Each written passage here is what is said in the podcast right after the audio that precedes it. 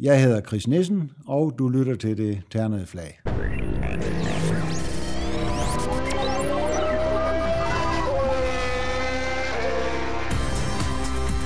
Velkommen til Det Ternede Flag, DASUS podcast om Formel 1 og dansk og international motorsport.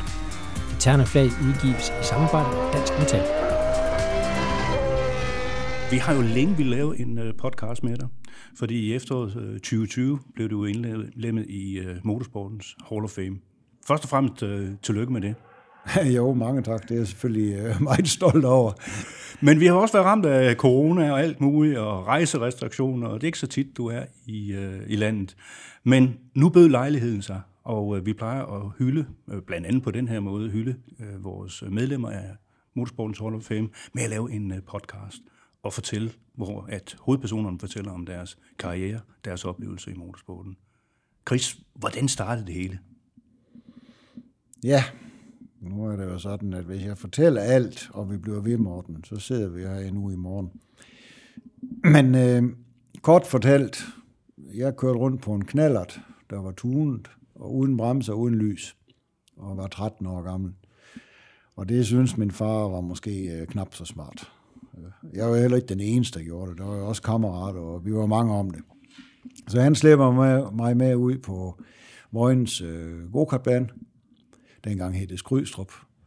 Og, øh, og der kunne man så lege sådan nogle karter. Det kan man jo den dag i dag, øh, udlejningskarter. Og øh, vi havde en kammerat med, der hedder Per, og min lillebror Arne, og så legede min far øh, tre af de der gokarter, og vi kørte rundt.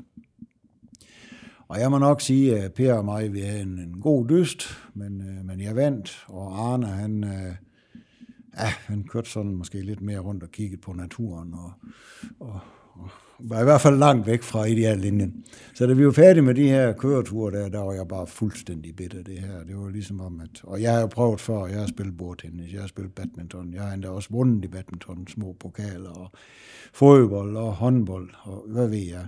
Men det der, det var fuldstændig som om, jeg havde fået en eller anden form for, for indsprøjtning. Så, øh, så min far, han, han, han siger, jamen hvis du lover at holde op med alt det her knallert pjat, så vil jeg prøve at se, om jeg kan arrangere en god kort. Og, øh, og min lillebror Arne, han har ingen interesse i det der, så, øh, så det lykkedes min far at, at bytte med en øh, anhænger for en øh, brugt gokart. Og, og det var ved en, der hed Christian Petersen, som havde en lille gokartfabrik, der hed Krismo. Så øh, jeg fik en brugt gokart, Christian han fik en øh, brugt anhænger, og min lillebror han fik en papegøje. Fordi han skulle jo også have et eller andet, når, når, når jeg nu fik en gokart. Og, og så kan jeg så sige, at papegøjen den hed Peter. Og på et tidspunkt, der sælger min lillebror øh, papegøjen, og den kommer så sammen med andre fugle, og øh, så begyndte Peter at lægge af. Så, så, så det var nok ikke en rigtig Peter. Det har nok været en, en, en dame papagøje. Men Han, hvordan gik det så i, i go-karten der? Jamen, det gik jo øh, vanvittigt. Det var helt, øh, øh, det var helt forrygt, fordi første løb, jeg kørte, det var jo et øh, klubmesterskab. Og der var vi jo tre øh, i heatet i det her Pop 2. Og jeg får jo en øh, virkelig fin øh, tredjeplads. Og når jeg så ringer til min far, eller han ringer faktisk hjemmefra, nedefra, han var på en eller anden forretningsrejse i Tyskland, så spurgte han, hvordan det var gået, og så siger jeg, jamen det går rigtig godt, far, jeg blev nummer tre. Og så, øh, og så siger han, jamen hvor mange var I? Tre. Øh, så, så, det, så var det jo ikke så godt alligevel. Men, men af en eller anden grund dengang, så kørte man det der klubmesterskab over to weekender. Og den første weekend kørte vi kun et heat, og der var jeg som sagt nummer tre. Næste weekend skulle vi så køre et heat mere, og i det heat, der blev jeg faktisk øh, nummer to. Og så skal vi køre tredje og sidste løb. Og der udgår så en, der hedder Harley Jensen. Han udgår med en eller anden teknisk øh, skade, og jeg vinder løbet. Altså jeg var faktisk den der weekend anden hurtigst efter Harley, men jeg vinder løbet. Og så, så begynder de at tælle resultaterne frem, og så er det det der, som du jo godt kender, Morten, i motorsport. Når man har lige mange point, Hvem har så vundet? Jamen, det er jo den, der har vundet flest sejre, eller den sidste sejr. Og så havde jeg en tredje, en anden og en førsteplads, men jeg var den sidste, der, sidste heat, førsteplads. Og så har jeg vundet klubmesterskabet første år. Det var måske lidt heldigt, men vi øvede os jo videre, og, øh, Og Christian Petersen der, som, som her i Krismor, han tilbød faktisk så allerede til øh, min øh, tredje sæson. Vi, jeg kørte en fuld sæson året efter med, skal vi kalde milmålige resultater. Og så, øh, og så kom øh, Christian Petersen, og så sagde han, at han ville godt hjælpe. Og øh, så var jeg faktisk, øh, det lyder flot, men jeg var faktisk fabrikskører. Vi skulle selv betale dækkene og, øh, og rejserne, men han leverede resten. Og, og du var fabrikskører i en alder, hvad, 14-15? Ja, ja. Det er ganske godt gået. Ja, men det, var, det var held. Og det var noget at gøre med også, at Christian Petersen, han kom fra området, og ham og min far, de kunne godt hygge sammen, og, og, og altså, men sådan var det jo bare. Og det gjorde så, at, at, at allerede i 75, øh, der blev jeg dansk mester i junior, og i 76, og så, øh, så, så kiggede vi efter, hvad er næste skridt, og på det tidspunkt, der, der kørte jo både Kurt Tim og, og John Nielsen, som også er ude fra, fra området, der kørte de jo allerede med succes i, i Formel Ford 1600, og vi kunne jo se de der biler. Og de er jo begge to et par år ældre som, som, som mig. Altså, jeg er 62 i dag, og jeg er født i 1960. Og øh, de begge to, de er faktisk gået på pension nu. Altså, I hvert fald har de alderen til det, og, og Kurt har fortalt for nogle måneder siden med stor stolthed, han er nu øh, rigtig pensionist, og med et stort grin. Øhm, og så øh, synes min far jo, og min onkel Paul, som havde firmaet Gamblet, at vi skulle se, om vi kunne få fat i sådan en, en bil. Og det ender jo faktisk med, at øh, en, en meget, meget god øh, dansk racerkører, Søren Akkerholm, øh, som på det tidspunkt arbejdede sammen med en, der hedder Sten, som havde importen af Delta Formel Ford øh, 2000. Og det var sådan en helt nystartet klasse. Og så mente de jo, at øh, når man kunne være Danmarksmester i go så kunne man jo faktisk også godt øh, starte direkte i Formel Ford 2000 med sliksdæk og vinger. Jeg tror, det var lidt mere salgsteknik for at få en bil med ud at køre, men øh, sådan var det jo dengang. Og hvis så, vi lige skal sige for vores øh, lidt yngre lytter, at en Formel Ford 2000 svarer nogenlunde til en Formel 4 i dag. Det kan, det kan man vel godt sige, Morten. Altså, øh, bilen har de der 130-35 heste, det er en 2 liters Ford motor, og øh, som sagt slikstik, og så har den lidt, lidt, øh, lidt bagvinge og, og lidt forvinge, eller en udformning øh, på forenden, så der er lidt, øh, lidt downforce. Men de var jo lidt hurtigere som Formel Ford øh, 1600, og, og, og jeg må også sige, at, øh, de kørte bedre. Jeg, jeg opnåede jo at køre et Formel Ford 1600 løb på, øh, på Jyllandsringen i 1978. Og det var rent faktisk lige efter øh, øh, den kedelige ulykke, hvor øh, Ronnie Petersen han, han, øh, han døde på, øh, på Monza. Og jeg kan huske, at, at til løbet der, der kørte vi så over for en publikum langsiden før starten, og vi skulle alle sammen ud af bilen. Og, og så holdt vi jo et minde, øh, minde. Og, øh, og bagefter, jeg er bare så svært ved at få den her sikkerhedssele spændt igen. Altså det var sådan en sekspunkt uh, øh, sikkerhedssele nede i den her gamle Formel Ford. Men vi kørte løbet, og øh, jeg må sige, øh, jeg kørte nok ikke specielt godt, men bilen var også, øh, øh, det, var, det var langt fra den bedste bil. Men øh, jeg fik da øh, fuldført løbet. Og, og i den forbindelse, der synes jeg også, man kan lige øh, måske fortælle, øh, hvordan og hvornår jeg fik licens. Øh, på det tidspunkt var det jo sådan, at øh, der kun var licens øh, muligheder to gange om året. I foråret og så midt på sommeren. Øh, I dag kan du næsten hele året rundt, øh, hvis, hvis du er kvalificeret og, og, og kan det hele. Men dengang var vi så på licenskurser op på øh, Ring Djursland. Og der havde vi så øh, lejet hans tops, øh, Formel Ford 1600, sådan en, en, en Royal. Og øh, Tom, han stoppede, han fik meget tid til at gå med på vejen derop og fortælle, at øh, der var ny motor i den, og han var spændt på, hvor god den der motor var, og jeg skulle køre ordentligt, og der var mange ting, jeg skulle. Og i hvert fald så kom vi ud og køre, og det var Claus Petersen, som jo også er meget kendt i, i dansk motorsport, både for hans øh, præstationer på banen, og også hvad han ellers øh, har gjort bagefter. Han var dommer. Og jeg satte mig i den der Formel Ford 1600 Royal, og hans top havde aften inden vist mig i der linjen, og det foregik sådan en øh, folkevogn pick-up, med et øh, uh, Rønberg iskild på baglaget. Vi har været lidt i byen inden han og mig, og, han havde nok drukket lidt mere øl, som jeg havde. Men i hvert fald så, da vi kom ud på banen om aftenen, så ville han vise mig i banen og ideallinjen. Så det gjorde han jo i den her folkevogn pick-up med et Rønberg iskild bagpå. Og, øh, og vi startede, og, og, og rent faktisk, så øh, jeg, jeg kan ikke svare på, hvorfor, men jeg kørte fra starten faktisk, øh, både i linjen og, og, og rimelig hurtigt. Og, og Claus Petersen, der var ved at tabe stopurt, da han så omgangstiderne, og så begyndte han at spørge Hans, om det virkelig var første gang, jeg kørte, og det måtte Hans jo bekræfte. Og hans top, han sagde, at det må være den nye motor. Og så lavede Hans en meget, meget stor fejl, fordi så sagde han, at han skulle lige selv prøve bilen. Fordi den der nye motor, det var jo det var derfor, det gik så hurtigt. Så Hans han tog jo hjelmen på og satte sig ned i hans egen Formel Ford og kørte nogle omgang. Og øh, Hans, jeg håber, jeg ved ikke, om du nogensinde hører det her, og, men du må ikke blive sur. Men i hvert fald så kørte han langsomt, som jeg gjorde. Og det, så det, det skulle han jo aldrig have gjort, det der.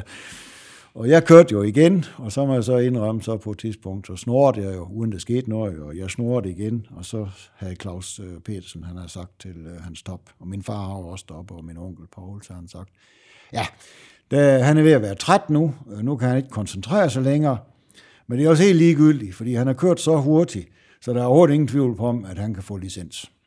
Og så er det jo afstået øh, succesfuldt. Og jeg var faktisk dengang den første dansker, der fik licens, inden jeg fik kørekort. Og øh, da jeg så har fået kørekortet, eller taget kørekortet, så skulle jeg så sende en kopi ind til DASO.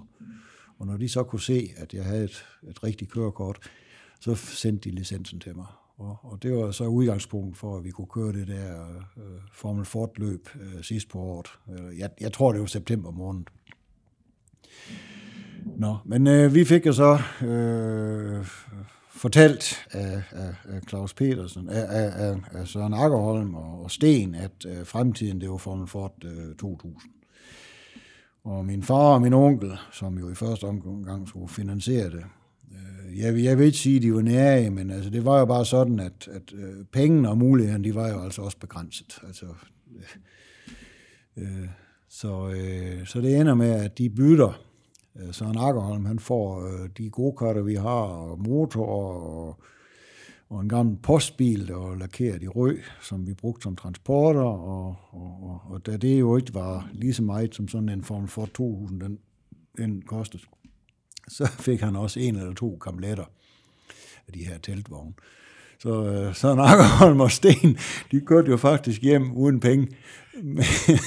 og vi havde en, en øh, øh lovning på en Formel Ford 2000, som, som ikke var kommet hjem fra det England endnu, men den kom jo så. Det viste sig så måske, at I havde mere handelstalent, end de havde. Jamen, det kan jeg godt sige. Øh, øh, min far, han kunne sælge sand i og, øh, men nej, men øh, i sidste ende, Søren solgte gokarterne og solgte den der postbil der, og, øh, og fik nogle penge hjem og var tilfreds, og han bestilte også en bil mere, så Søren kom også ud og køre det år, og jeg tror også, han vandt mesterskabet. Og, øh, og vi kom ud og køre, og øh, det var jo dengang, øh, som, som, som muligvis øh, national motorsport er lidt endnu i dag, men det var jo meget, øh, skal vi sige, amatørmæssigt. Ikke? Altså man var jo ligesom, der var sgu ingen, der hjalp dig. Vel? Altså du havde nogle venner til at skrue på bilen, men der var ingen, der kom og sagde, nu skal du gøre sådan, eller lufttryk, eller pas på der, eller eller andet. Det var sådan nærmest, de nye, dem grinte vi af, og de kunne selv finde ud af det. Øh, så, så, øh, så vi havde begrænset succes både i 79 og 80. Øh, vi kørte heller ikke så mange løb, og, og det, havde, det, var, det var to grunde. Den ene grund, det var, at jeg studerede som maskintekniker. Der var begrænset 10. Og den anden, det var også økonomien i det. Men alligevel nåede vi der nogen. Jeg kan da huske, at jeg vandt løb nummer to. Og nu er det her, det er jo så længe siden, så jeg kan jo godt sige det. Først løb på Djursland Ja, det røg jeg af i træningen og holdt helt op på jordvolden, og det ved jeg, det der billede, det er blevet brugt mange gange. Også øh, Morten Alstrup har brugt det mange gange. Det kan jeg ikke rente noget om. Hvor, hvor Chris han holder op på jordvolden, og, og, det, og, det, og det, det var lidt pinligt dengang, men i dag er det jo sjovt, at den her komplet øh, Formel 2000 holdt op på jordvolden. Og, øh, og selve løbet, øh, jeg mener, jeg blev nummer 4 i, i selve løbet. Og næste løb, det var Jyllandsringen, og der var jeg så nummer 2 eller 3 i, i, i tidskørsel. Og, øh, og det jeg siger her, det er virkelig sandt. Så sad jeg inde på det her lille toilet på Jyllandsringen, der i det der lille skur, der er lige inden man kører op på. Nu er det rykket ned, men dengang var det der. Og så, øh, så sad jeg der, og så tænkte jeg, ja, det kan jo ikke passe næsten, altså, at, at hvorfor skal de andre køre hurtigere som mig? Nu, nu kører jeg bare, og hvis der er nogen foran mig, så bremser jeg bare senere ned for en lang langsiden. Så det var en beslutning, jeg havde taget med mig selv. Og efter første omgang var jeg nummer to, og, øh, og øh, så kommer jeg jo øh, ned ad langsiden, og så trækker jeg ud og bremser lidt senere og går forbi, og rent faktisk så vinder jeg mit øh, løb nummer to. Så havde vi så senere på året, havde vi både, øh, jeg lavet fejl, og vi havde problemer med bilen, og blandt andet havde vi mange problemer med, med kølingen. Øh, motoren blev meget varm, når, når det var varmt. Og det er jo et generelt problem, vi både havde i, i 79 og 80. Og så sendte vi bilen til England over til Delta, øh, der i vinteren, øh, 80-81, og, øh, og fik lavet det, man, man kaldte det en upgrade. Men i realiteten, det de gjorde, det var, at de satte en større køler øh, på bilen, og en anden foran, og så fik vi en anden bagvinge på, og ellers var det de samme, det var samme gearkasse og motor og bremseskiver og alt. Så kom vi på Jyllandsringen til første løb, der holder jeg på pole position, og øh, fører løbet, og lige pludselig så kører motoren kun på tre cylinder. Og jeg kører så ind i piten, det, det er jeg nødt til. Og øh, hans top, som øh, på det tidspunkt så var blevet øh, min mekaniker, han var selv stoppet med at, at køre. Og, øh, og så, øh, så ser han jo, at den ene tændrørslinge, den er, den er faldet af, og sætter den på, og, og jeg starter igen og kører ud, og, men, men jeg kan ikke opnå noget. Altså det, det er jo klart, sådan et kort løb, så, så er du jo bagved, når du har været i pit. Men lige siden den gang, der, der har jeg haft sådan en lille smule øh, problemer med tændrørslæning. og så altså, det, det, var i mange år, at vi skulle i hvert fald være sikre på, at tændrørslægningerne, de, de, sagde rigtig, de sagde rigtig fast. Øh, og det har han som mig også haft meget øh, sjov om. Og, ja, jeg ved ikke, om der er nogen, der har læst min bog, men altså, øh, nu kan jeg jo godt sige det jo. Øh, derefter så, så, så ned på vores øh, lille værksted, og, og der var kun han som mig, det skal jeg lige pointere. Og så trak jeg jo i tændrørsledningerne, og, og så den ene, den synes jeg, den, den gik lidt hurtigt, den faldt lidt hurtigt af, og så siger jeg til Hans, den her, den skal, den skal vi have en ny, eller vi skal have den repareret eller et eller andet, fordi den, den, den ser slet ikke fast. Og Hans, han, øh, han prøver den, og han siger, ej, hold nu op, Chris, den, det er i orden. Ej, Hans, den her, den ser ikke mere fast, som jeg kan rykke nær med min tissemand. Nej, det kan du i hvert fald ikke, siger han. Og så laver vi jo et lille vedmål. Og øh, ja, det har nok været syn for gode, men det var godt, der er ingen handikamera og sådan noget var det engang. Så jeg måtte op og stå på en taburet, og sådan lidt racertape, det kan jo bruges til meget.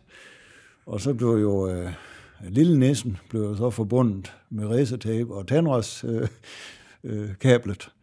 Og jeg trak, og, øh, og jeg kan godt sige, at det, det går ondt, men altså, jeg er jo lidt stedig jo. Så jeg blev ved med at trække, og så lige pludselig siger det jo blop, og så gik jeg ned, og så var det jo heldigvis tandrådslændingen, der var, der, der røg der tandrådet.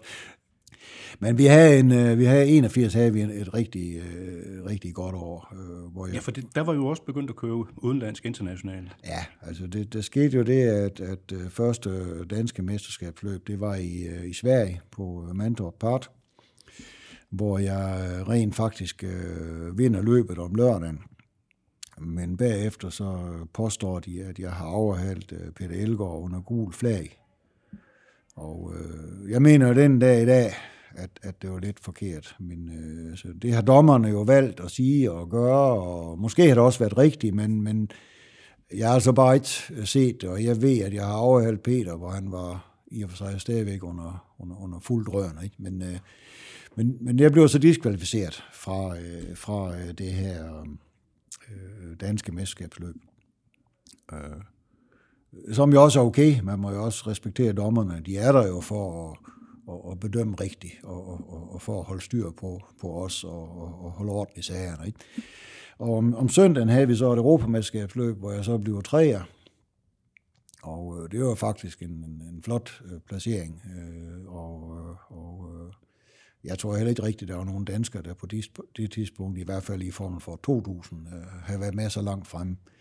Så vi, vi siger så, skal vi ikke prøve at køre Europamesterskabet i stedet for, Øh, fordi at, at så kan man komme ud, og man kan nogle, nogle andre baner, men vi kunne ikke køre alle løbende. Altså vi kunne ikke køre både danske mesterskab og europamesterskab, både på grund af økonomien, men også fordi der var en del løb, der var samme weekend. Så det blev mit første rigtige internationale år, hvor jeg også når at få en sejr på, på Sandford. Jeg får også en anden plads på Sandford, og, og andre gode placeringer. Og øh, der så året om, øh, der har jeg faktisk så andenpladsen i det her øh, mesterskab. Og, øh, og blev også kort som øh, årets motorsportsmand i, i, i Danmark. Øh, og, jamen det, var, det, var en, det var en rigtig god sæson.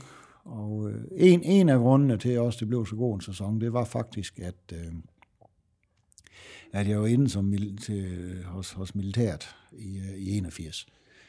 Og øh, dem, der har prøvet det, ja, de ved også godt, at øh, i starten, der bliver man jo ligesom, øh, det er jo rekruttiden, der, der bliver man jo sat til at arbejde og løbe og tage armbøjninger og mange ting. Og, øh, og det deltog jeg selvfølgelig også i, og, øh,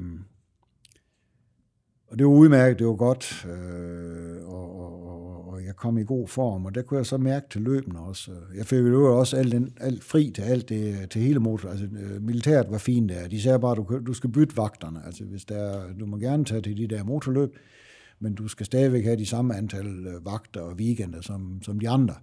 Så, så det byttede vi rundt på. Men der fandt jeg ud af en god kondition og en god form. Det var faktisk også en stor hjælp til, til motorsporten.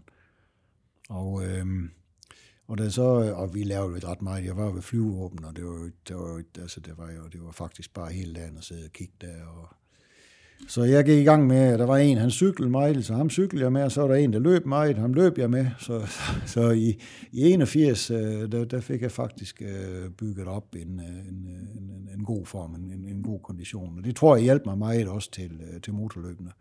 Og det man så siger, det er jeg så også fortsat med senere, at holde mig i god form til motorløbene. Men som sagt, øh, anden årets motorsportsmand, og, øh, og det år, der var der så kommet en, øh, et, et fabrikat øh, på banen, der hed Van Diemen, øh, som, som, øh, og det var Tommy Byrne, en, øh, en irlander, som, som vandt mesterskabet i, i sådan en Van Diemen. Og øh, så skulle vi se, om vi kunne få fat i sådan en, men øh, øh, det, det havde vi desværre. Altså, det manglede lidt, lidt, lidt penge til at få fat i sådan en, så vi helt besluttet i og for sig, at, at vi vil... Øh, at vi vil køre sæsonen igen i den, i den, i den gamle. Rent faktisk så var jeg på, øh, på Snetterton og, og test for et team, der hedder Roshin Green, i sådan en Van og, øh, og øh, uden at det skal lyde af pral, men altså, jeg, jeg, jeg kørte rigtig stærkt. Øh, det, det gjorde jeg bare. Og, og på det tidspunkt var der sådan en chikane inden langsiden. Og, øh, og den kørte jeg bare fuld. Jeg spurgte inden, om man kunne køre fuld gas, og så sagde, så sagde Dennis Rossen, jeg er den eneste, der har kørt fuld gas igennem der, han har set, det var Ayrton Senna. Og jeg vidste på det tidspunkt ikke noget om, hvem han var, men hvis han kunne, så kunne jeg nok også. Så det gjorde jeg på anden eller tredje omgang, når dækkene var varme. Og sætte nogle gode omgangstider, og Dennis Rossian, han tilbød også så en, øh, en plads i hans øh, professionelle team til, øh, til 82, men altså, vi, vi, vi, vi havde simpelthen bare ikke økonomien til det, så, så, så, så vi besluttede for at køre en sæson mere i, i Deltaen. Så tilfældigvis min, øh, min onkel, han var sammen med nogle venner, og der var så en, øh, en flinke mand op fra Hanstholm, Kai Myrfeldt, som havde en stor fiskefabrik, øh, eller fiskehandel. Han var fuldstændig bit af motorsport.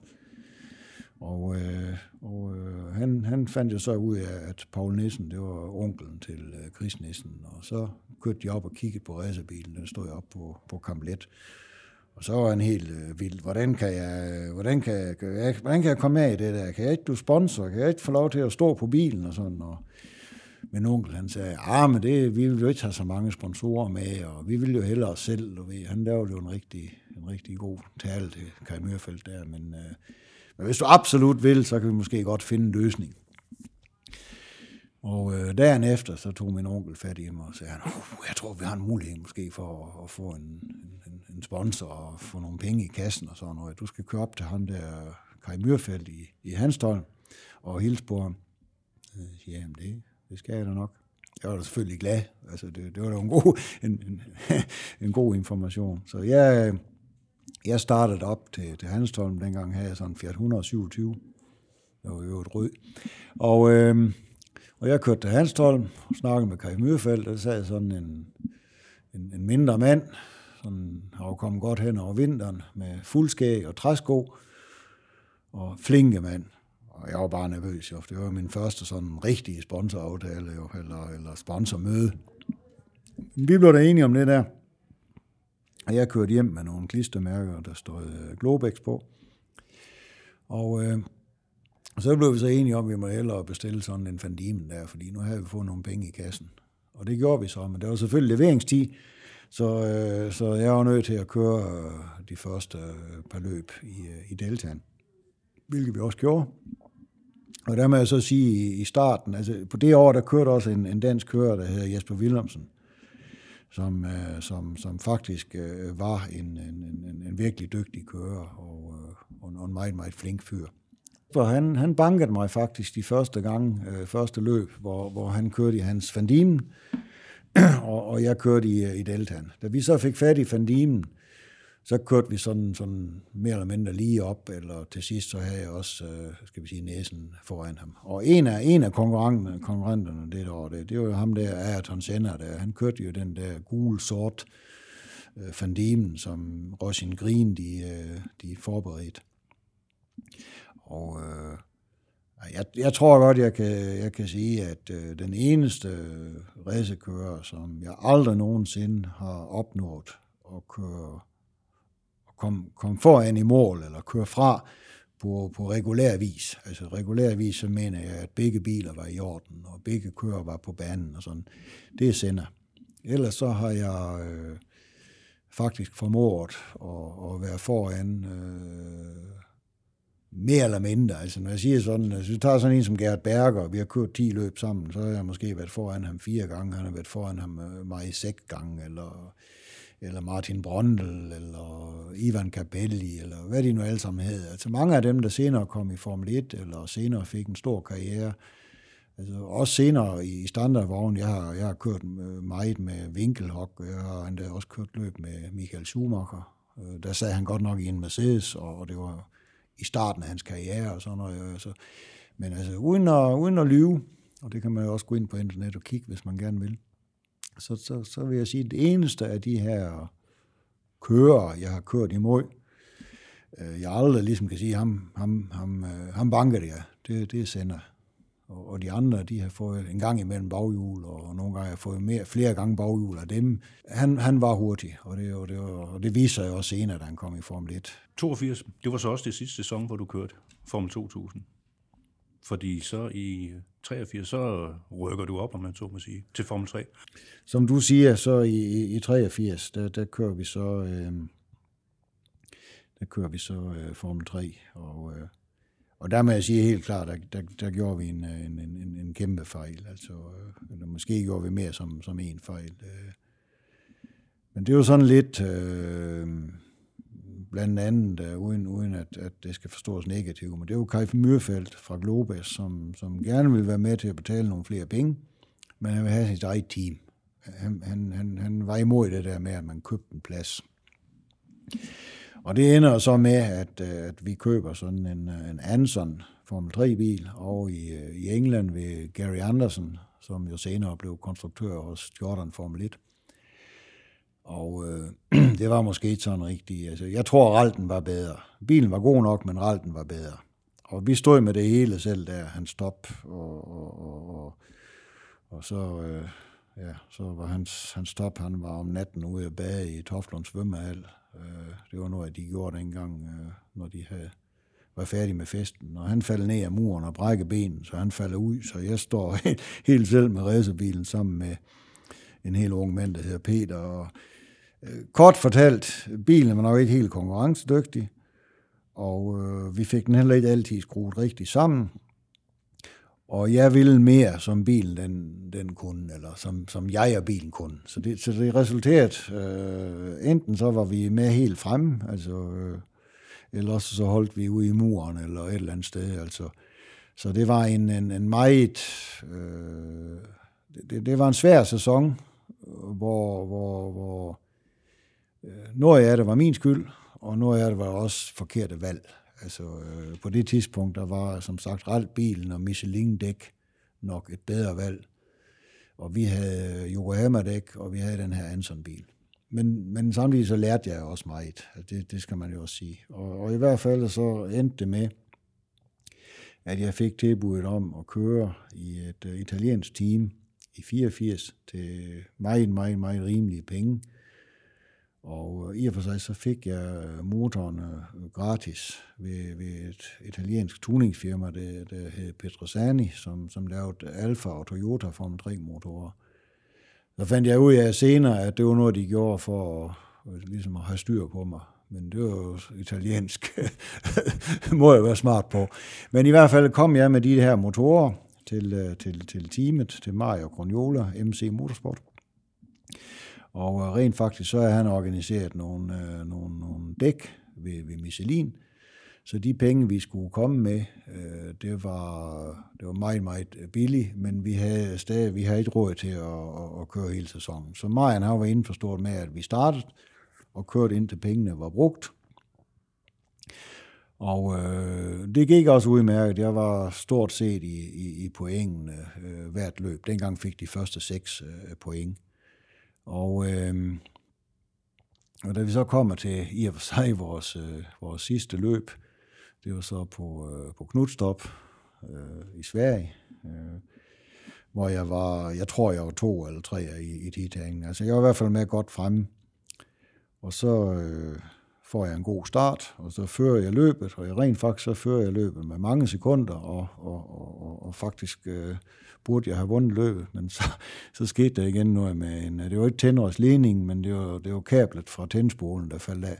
Og så holdt den her øh, Ralt Alfa, den holdt derude ved sidelinjen, og ja, og jeg var faktisk ved at græde, for det kunne have været min første Formel 3 sejr, og samtidig var det min sidste løb. Og... Men sådan var det jo bare. Og, øh, og så, så var i og for sig motorkarrieren, motorsportskarrieren mere eller mindre øh, øh, stoppet. Og så gik, der, så gik der nogle måneder, og så har vi nok været derhen omkring oktober eller sådan noget, i, i året 84. Der ser jeg så på en traktor ude på min, øh, min onkel havde dengang som med, med hans kone, med min tante, øh, sådan hobbymæssigt, en, en minkfarm. Det var inden politikerne, de slagtede dem, og corona. Det er mange år siden nu jo. Øhm, så sad jeg på traktoren, og så kommer Kirsten løven ud til mig, min tante, og så siger hun, ah, Chris, Chris, Chris, der er en, uh, en tysker i telefonen, der skal snakke med dig. Og det var inden der var mobiltelefoner og sådan noget. Ja, ja, men uh, så, må, så må jeg jo komme ind, ja. Så jeg stopper traktoren og, og går ind, og så viser det sig, at uh, Bertram Schäfer, som på det tidspunkt kører, jeg kørte uh, Folkevogns fabriksteam i Formel 3, han havde så ringet til, øh, til Kamplet, og, det var det nummer, han kendte mig fra, øh, fra, fra 82, og, og, og, og, og de har så sagt, nej, øh, Chris han er ude ved hans onkel, og det er det, det nummer. Og så har de så ringet ud til Kirsten og Paul, og jeg snakker med Bertram, og så siger han, at han har snakket med motorsportschefen Claus Peter Rosorius, og de skulle bruge en, øh, en, øh, en, en, en kører til næste år, og de kunne godt tænke sig at snakke med mig om det om jeg har lyst til at, at, at komme ned og snakke med dem. Og øh, jeg siger sig selv, at jeg sagde ja til det. Så jeg stak jo lynhurtigt af til Hannover, hvor, hvor hovedsædet var på det tidspunkt, og, øh, og snakker med dem. Og øh, vi blev så enige om, at, at øh, det gør vi. Og jeg var jo lykkelig glad, fordi så, så, så havde jeg noget til, til 85 at køre i, og fabrikskøre, og det var på det der tidspunkt øh, måske også det bedste team, og der var gode motorer, og alt var fint. Så jeg røg jo til Tyskland med to kufferter. Den ene, der havde jeg tøj i, og den anden havde jeg køredragt og, og styrthjelm. Og sådan startede jeg faktisk min øh, professionelle karriere hvor vi så havde en, øh, en, en god sæson i 85, det, det må jeg sige. Det første løb på Solda, der dummede jeg mig rigtigt. Der, der, der, der ville jeg varme dækkene rigtig godt op. Men det var sådan en bane, der havde regnet inden, men vi var alle sammen på sliks. og så om på bagsiden, der kører jeg så igennem en vandpyt, og bilen den akvaplaner, og, og, og jeg rammer så med bagenden øh, muren eller dækstaben, det ved jeg ikke mere og, og få bøjet øh, en lille smule. Men bilen kan godt køre om til start, og jeg var to i træning. Og, øh, og Bertram han kigger på den og rykker i hjulet, og så siger han, altså Bertram chef og teamchefen, så siger han, jamen vi er nødt til at stoppe, Chris, du kan ikke køre med den der. Og han var selvfølgelig også i vældig godt humør efter det der. Han synes jo, det var rigtig smart. og jeg synes også, det var rigtig pinligt. Men i hvert fald mit første folkevognsløb, dengang kørte man kun et løb i weekenden, og senere kørte man så to i weekenden og sådan noget. Det, det endte jo på den måde. Men senere, jeg, jeg nåede der, og, og, og ud af seks løb vandt jeg de, uh, ud af 11 løb vandt jeg seks løb, og, og nummer to og tre nogle gange, og jeg blev to i mesterskabet. Og, uh, og Folkevogn vælger så at, at give mig en sæson mere.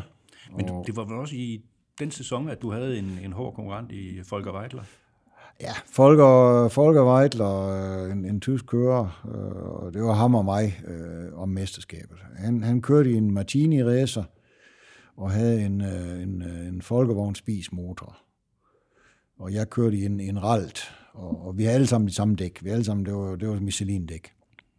Og jeg tror, at nogle baner var Martini-bilen måske lidt bedre, og nogle baner var Ralt-bilen bedre. Men det er helt sikkert, at, at Spis motoren var bedre, fordi de kørte med elektronisk indsprøjtning.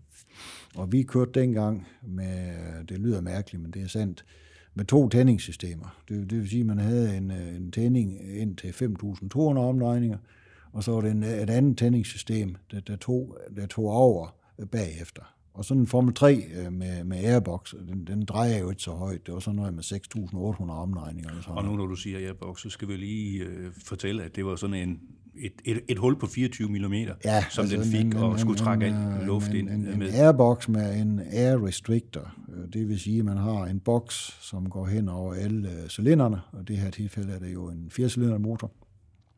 Og hen foran i den her boks er der så en, det vi kalder en restriktor, en øh, luftbegrænser. Øh, du siger 24 mm, det skal nok passe, Morten, jeg kan ikke huske det. Øh, og det var ens for alle. Altså det vil i og for sig også sige så, at om du kørte med Alfa, eller Toyota, eller, eller Folkevogn, øh, så havde du stort set de samme øh, antal hestekræfter. Fordi det var, det var, det var den her luftmængde, der, der, der reducerede det, som samtidig også gjorde, at motoren har holdt meget længere.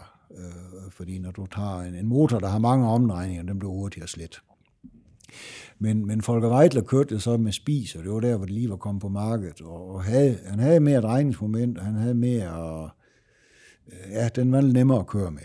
Øh, men det skal der ingen undskyldning være, fordi han kørte også godt. Og, og, og, øh, men, men en af grundene, det var også for eksempel på Solda, hvor jeg, hvor jeg fører løbet, og så lige pludselig så... Øh, så, så er det kun det ene system, der virker, og det er det der fra 5.200 og opover. Og det, det kunne jeg et par gange kompensere ved at sætte den et, længere, et stykke længere ned i gear, så den trak en masse omdrejninger. Men på et tidspunkt kunne jeg ikke blive ved med at holde liv i den. Og så, og så stopper jeg og udgår, og der udgår jeg faktisk fra en førsteplads. Og de point, den mangler du selvfølgelig. Men det er ligegyldigt. Til sidst var jeg to år i mesterskabet, har vundet øh, en del løb, og i og for sig var alle glade og tilfreds. Og jeg får så en, en, en sæson mere, og der har øh, så erkendt, at, øh, at der skal en anden motor til. Og af en eller anden grund, så, så var der nogle, nogle, nogle gniderier mellem spis og, og folkevogn. Så de vælger at gå til en, der hedder Srik, som så lavede øh, indsprøjtningssystemet. Men man bibeholdt øh, John Jott øh, VW-motoren, som var lavet i England. Og det man sige, det virkede udmærket. Altså det, det tror jeg var på samme niveau som de andre. Og, og, og der får vi en suveræn sæson, og, og jeg vinder også mesterskabet inden, øh, inden, øh, inden sæsonen er slut. Og, og det år, der kører jeg sammen med Peter Sarkovski, som, som jo var søn af Erik Sarkovski, der havde Saxbeat Formel 1. Og jeg kan huske, at Erik han sagde på et tidligt tidspunkt, Chris, hvis du vinder mesterskabet, så, så får du en Formel 1-test. Og, øh, og det var selvfølgelig øh, godt og spændende. Og så kan jeg huske, øh, øh på, på, vi kørte på Nürburgring, og, og, og jeg var nummer et i Titanic, og nummer to, det var Bernd Schneider. Og, og dem, der fulgte lidt med i motorsport, de ved jo godt, at Bernd Schneider, han også har lavet en, en god karriere senere. Og, øh, og jeg vinder løbet, og, der, øh, og det er faktisk også den weekend, jeg så vinder mesterskabet. Øh, et, et løb øh, før, før sæsonen er slut. Og øh, Erik, han havde troet så meget på, at, at jeg vinder der på Nürburgring, at han havde allerede arrangeret øh, testkørslen på, øh, på Estoril i Portugal. Og jeg skulle køre i min, øh, i min, øh, i min bil så fra Nürburgring til, øh, til, øh, til Frankfurt, og på det tidspunkt havde jeg en Golf GTI, som, som jeg fået stillet til rådighed fra Folkevogn. Og min daværende kæreste og mig, øh, Vivi og mig, vi, vi starter så op og kører. Og det var på det tidspunkt, hvor lige var begyndt at komme de her blitzer og alt det der, altså radar i, i Tyskland. Så, så, så nede ved det der ved Limburg, Øh, der jeg kørte 160-180, men det var jo kun 100 jo. Og det gav jo et kæmpe lys. Og så siger Vivi, så nu tordner det. Og jeg siger, nej Vivi, og vi blev fotograferet. og vi kommer jo så til lufthavnen, og så flyver vi til Portugal og, og, og bliver hentet, og, og dagen efter kører jeg så Formel 1 på, på Estoril. Og, og testkørslen gik godt. Hvordan var det øh, skifte at gå fra en øh, Formel 3 motor med de der 175 øh, heste til, ja du fortalte jo lige før omkring Senna med, med de her turbomotorer. Altså jeg vil sige, at jeg var meget, meget skuffet over, hvor dårligt bilen kørte. Altså det var, det var, det var, det var ligesom, altså de sving, hvor, hvor det var mekanisk greb, der, der bestemt, der var ligesom, at det bare var nogle store hjul, og, og man skulle bare ligesom på en eller anden måde få den rullet rundt. Men når man så gav gas, og lagetrykket kom, så var det jo ligesom, at du sparkede i røven af en hest. Altså, så gik det jo bare fremad. Og, øh, og nu var Saxbil jo ikke, ikke verdens bedste Formel 1-bil, og motoren var nok heller ikke verdens bedste motor, så det gjorde ikke opgaven nemmere. Men, øh, men alligevel, øh, så var det jo utrolig spændende, og, og, og det var også imponerende, øh, hvor meget, man kan ikke kalde det downforce, men altså, de havde nogle kæmpe vinger, og det var jo inden rigtig sådan vindkanal og sådan noget, så det var jo nogle kæmpe vinger, uden man rigtig vidste, hvor godt de virkede. Og jeg kan huske, når jeg tog gassen af, altså når man sådan kørte sådan noget med 300 eller 320, og bare du tog gassen af, så bremsede den faktisk mere som en Formel 3, når du stod på bremsen. Og når du så også trådte på bremsen, øh, så stoppede den altså, og den, den havde jo også bred hjul. Men det var, det var svært at styre i, øh, i de sving, hvor der ligesom, øh, hvor du, hvor du, øh, hvor du, hvor du, hvor du kører mere som 90 grader. Fordi, fordi at, at, at der bliver du ved med at dreje, og så er det svært at finde et tidspunkt, hvor du giver i gas, og så hjulen, og så motoren, den, den, den ligesom slår til. Det var sådan næsten ligesom on and off. Ja, turbolag virkelig ja, i, ja, i ja, og, og, og det var der meget af. Ja. Men det tror jeg simpelthen også nok, de andre har haft. Ikke? Altså de sving, hvor man ligesom rullet rundt, og bilen den stod lige, jamen så var det jo, så var det okay. Ikke? Altså, men, men, men de der sving, hvor du, øh, hvor du i løbet af svinget også skal give gas øh, for at køre en hurtig omgangstid, øh, det, var, det var svært. Men det har de andre nok også haft de samme problemer. Men det gik i hvert fald så godt i, øh, i Estoril, at, at Erik han sagde, at uh, han ville holde ved mig, og, og, og, jeg skulle øh, være testkører for den. Og senere, senere på året, så, Øh, så var der jo lidt øh, problemer med betalingen fra den hollandske kører, Hub Rodengatter. Øh, og der, der, der var jeg på det tidspunkt, var jeg i Japan, og jeg aner ikke, hvordan han har fået fat i mig, hvordan, men, men i hvert fald skulle jeg ringe til Saxbeat jeg kørte for Jøst i, en, i et sportsvognsløb.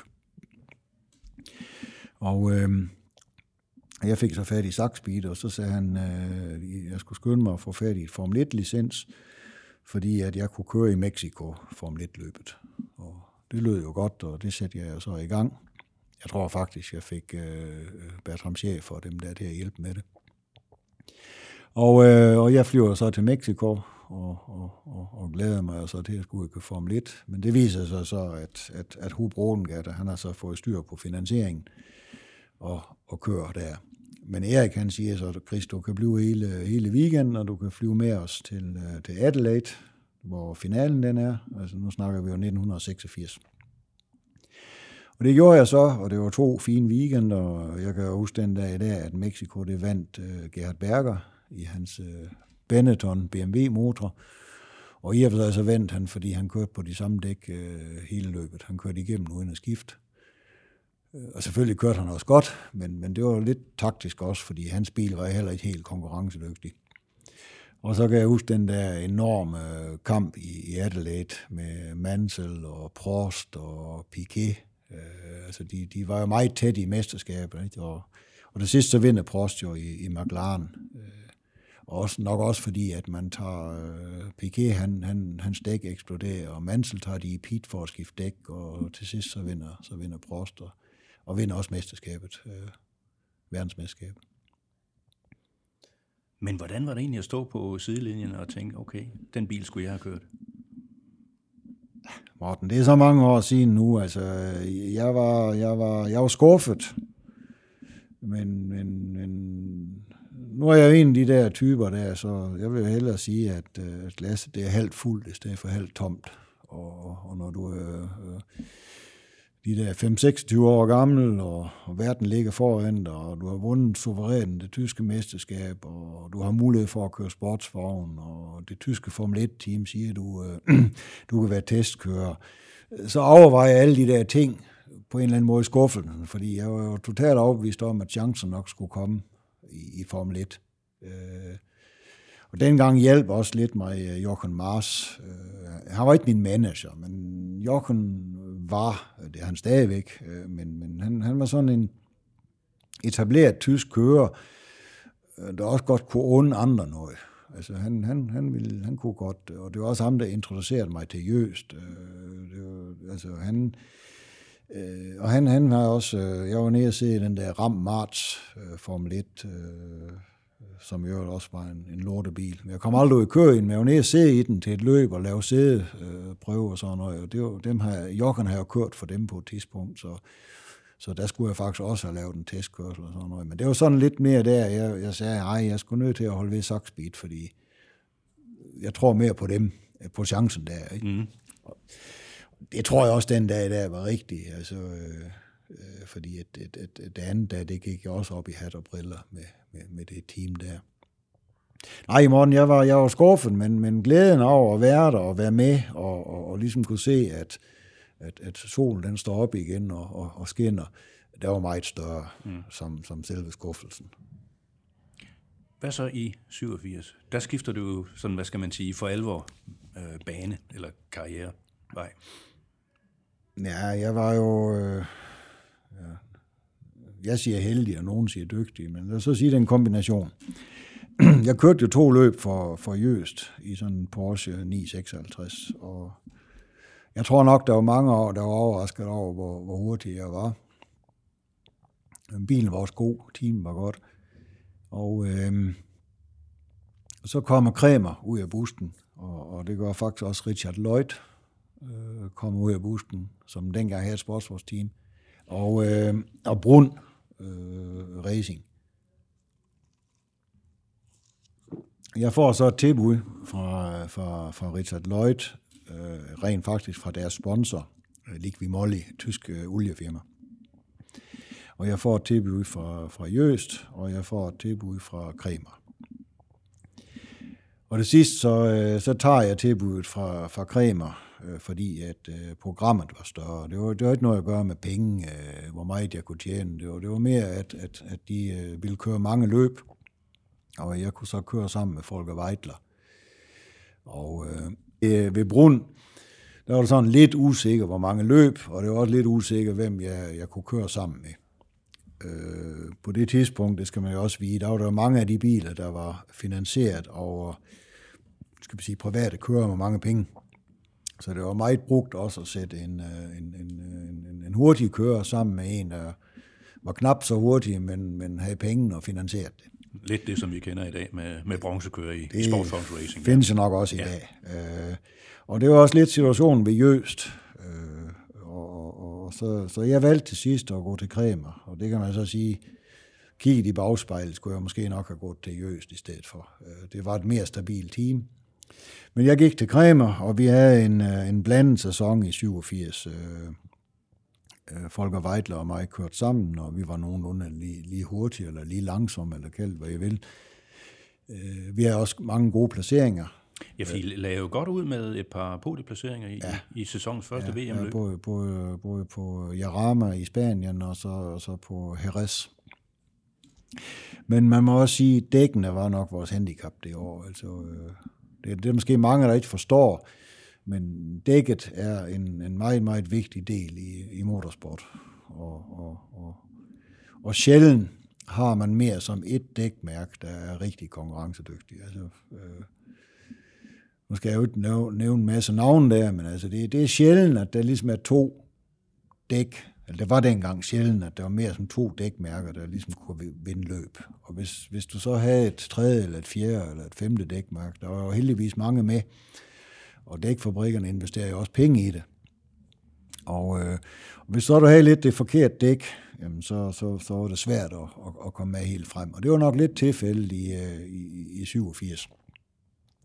88 bliver jeg så hos, øh, hos Kremer. Folke Weidler, han går i Formel 1. Og, øh, og Kremer siger, at du får så forskellige øh, skal vi sige, øh, medkører til, til, de, til, de, til de lange løb. Og det her Europamesterskab, øh, det kan du så køre selv. Og, øh,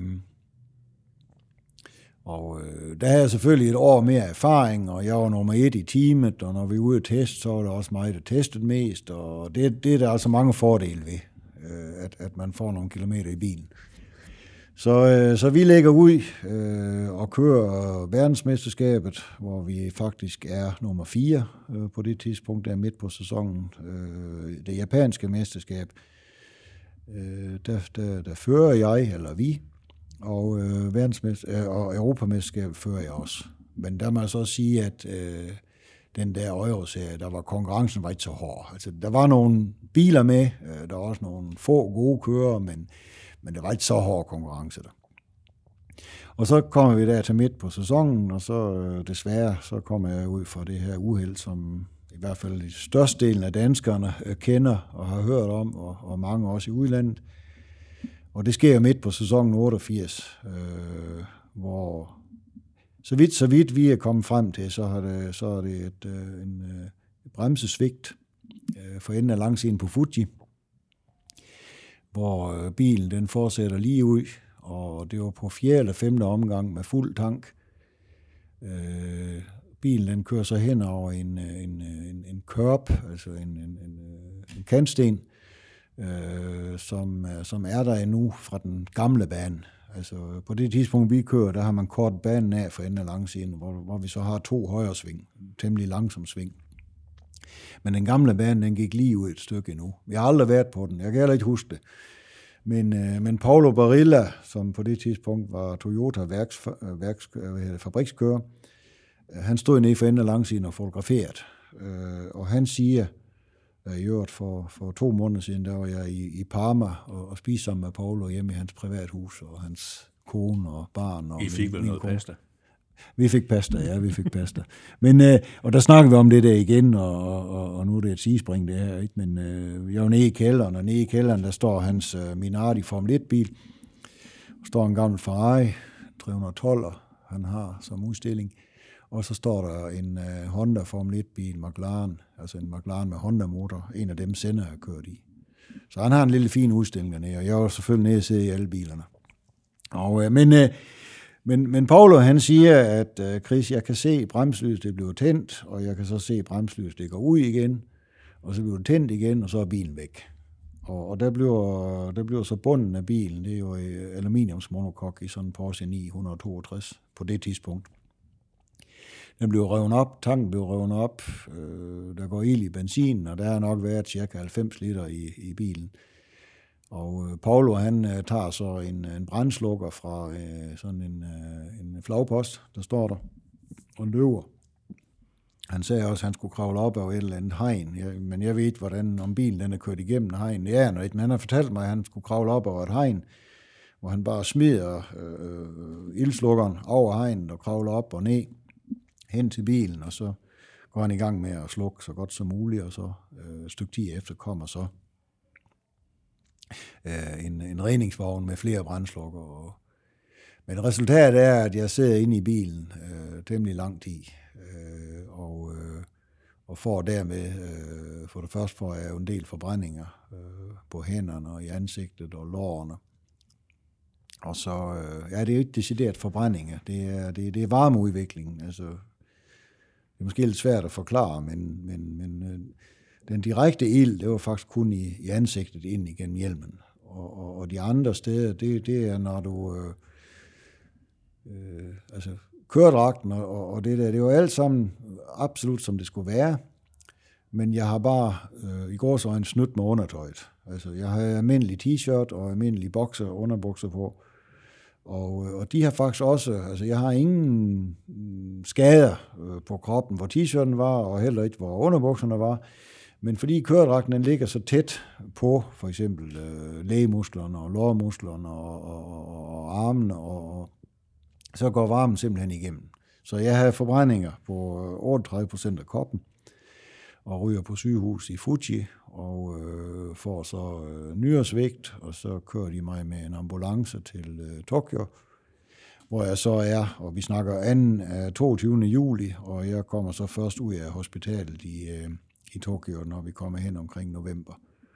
Kommer, kommer hjem til Danmark, er kort på hospitalet i, øh, i hvad hedder det, øh, Rig, Rigshospitalet i, i, i København, og jeg kan huske, at jeg kom hjem til min, øh, til min mors fødselsdag den øh, 23. November. Der var, jeg, der var jeg hjemme, men jeg var jo ikke, jeg var jo, jeg var ikke klar, jeg var ikke rask, jeg var fuldstændig øh, stadigvæk bundet ind, og, og havde på det der tidspunkt nok haft noget, der ligner en 10-12 operationer, hudtransplantationer. Og øh, det blev lidt forkæligt for mig der på Rigshospitalet, og, og hvis jeg skal være helt ærlig, så synes jeg heller ikke, at overlægen han var, han var særlig god til det der, fordi han har sikkert en dygtig læge, men, men, men øh, jeg spørger ham jo selvfølgelig på et tidligt tidspunkt, siger til ham, hvornår kan jeg komme ud og køre racerløb igen? Og så kigger han på mig, som om jeg var fuldstændig åndssvag. Og så siger han, Chris, prøv at Du kan blive herovre i to år, og hvis du er heldig, så kan du få en øh, handicappet bil at køre i. Men det har jo også en kæmpe fordel, så kan du næsten parkere, hvor du vil.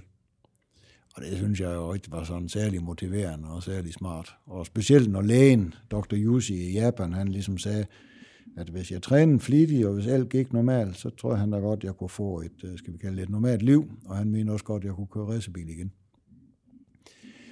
Så øh, jeg prøvede, jeg fandt en anden løsning, og det blev så øh, Willy Dungel i Østrig, som på det tidspunkt uh, havde sådan en, uh, et stort træningscenter øh, øh, nede i noget, der hedder Gars, Gars am Kamp, som er cirka 100 km nord for Wien. Og Willy har jo, øh, har jo hjulpet Niki Lauda efter hans uheld, øh, hvor, hvor Niki kom til skade i Formel 1 på Nürburgring. Jeg tror, det var 1. august 1976. Øhm, og der kommer jeg så ned, og, og vi går jo i gang, og selvfølgelig var det jo hårdt og sejt, og, men jeg troede på det, og de troede på det, og, og alle terapeuterne, de troede på det, og jeg blev så kørt til Wien på privathospitalet, og der opererede de videre, og så kom jeg tilbage til Dungel og op på kondicyklen og så videre, og uljebage og alt muligt. Og historien den er faktisk, at jeg var 11 måneder væk fra racebanen, 70 øh, timers fuld narkose, 17 operationer, og så gik jeg i gang i, i det tyske DTM øh, i juni måned øh, 1989. Og hvis vi kigger i bagspejlet, så skulle jeg have ventet et år. Øh, det, det skulle jeg. Kort fortalt, øh, efter uheldet, øh, så, så resulterede det i øh, 11 måneders øh, pause, eller, eller, eller væk fra racerbanen, i cirka 70 øh, timers fuld narkose og øh, cirka 17 operationer. Og genomtræningen var jeg så fra øh, starten af januar, og, og, og så øh, sad jeg jo første gang sådan lidt, ja det var jo ikke hemmeligt, for det var officielt, men jeg sad første gang i en BMW øh, M3 DTM-bil i maj måned øh, øh, på Nürburgring. Men havde du aldrig i den periode havde tanken aldrig strejfet dig, at nu skal det være slut med, med motorsport, nu gider jeg ikke det her mere? Nej, tværtimod. Tværtimod. Øh, jeg var, jeg var, jeg var øh, besat og opsat på at, at, at komme tilbage. Øh, fordi for mig var det jo logisk, altså øh, selvom om, om øh, hænderne, som har taget meget, meget skade, og fingrene, og det er jo dem, man skal holde fat i rettet med, og på det tidspunkt skulle man jo også skifte gear i, i de fleste racerbiler. I dag skifter man jo på rettet i mange racerbiler. Men Øh, jeg, jeg, ind i hovedet var det for mig klart, at hvis jeg kunne øh, holde godt nok fat i rettet og gearstangen og få kræfterne tilbage i armene, så ville sådan set også alt andet øh, være, slet ikke være et problem. Og, øh, og det var det, jeg gik efter. Og øh, jeg, jeg var kun lidt sådan... Jeg var lidt nervøs for, hvad der skete første gang, jeg ville se i bilen, og jeg ville være bange for det. Fordi at, at så vil det også være slut. Du kan jo ikke være racerkører, hvis du er bange for at køre. Du skal have respekt for det, men du må ikke være bange. Og det viser så faktisk øh, på, på Nürburgring der, at, øh, at, at øh, jeg var bare så koncentreret og fokuseret på det, og, og jeg må sige, at jeg har også lavet meget mental træning inden, som på det tidspunkt foregik på den måde, at, at man simpelthen bare sad foran en, øh, en, en computer, og, øh, og, øh, og, og var tilsluttet øh, puls, så, så man kunne se pulsen. Og så var opgaven at køre den ene omgang efter den anden. Nu snakker vi ikke om en racersimulator. Vi simpelthen, snakker simpelthen bare om, at man kørte omgangen, og når så man var færdig, så skulle det helst også være cirka den omgangstid. Så man så realistisk som muligt i hovedet siger, jeg kører ned ad langsiden, jeg bremser, jeg skifter ned, og der har jeg fået at vide ved, ved BMW, hvilke omgangstider de kørte med sådan en DTM-bil. Jeg har fået at vide, hvilke øh, gear man kørte i de forskellige sving og sådan cirka, hvor de bremsede den. Jeg vidste jo, at jeg aldrig kørt sådan en bil før. Men opgaven var ligesom at kunne fokusere så meget, og så samtidig holde pulsen i ro. Og, og, og jeg tror, det har hjulpet meget, fordi at, at, at da jeg kom ind i bilen der, så var selvfølgelig bilen var ny, og gearkassen var ny, og, og der var ingen servostyring, så det var meget tung at, at, at dreje. Øhm, men, men, men alt det andet var ligesom om, det var ligesom bare, jeg kørte bare filmen af. Og det viser sig så faktisk for, ved, ved, ved testkørslen, der, at jeg var jo ikke ret langt. Jeg tror, jeg var under to sekunder fra en, en rigtig kanon-tid. Og, øh, og det, det synes jeg jo selv, og det er også mange andre, der synes, at det var flot, efter at øh, man har været væk i 11 måneder, og man aldrig har kørt sådan en bil før. Øh, øh. Og det gjorde jo, at vi alle sammen har mod på ligesom at sige, at Chris han går comeback øh, på Norris Ring en, en måned senere.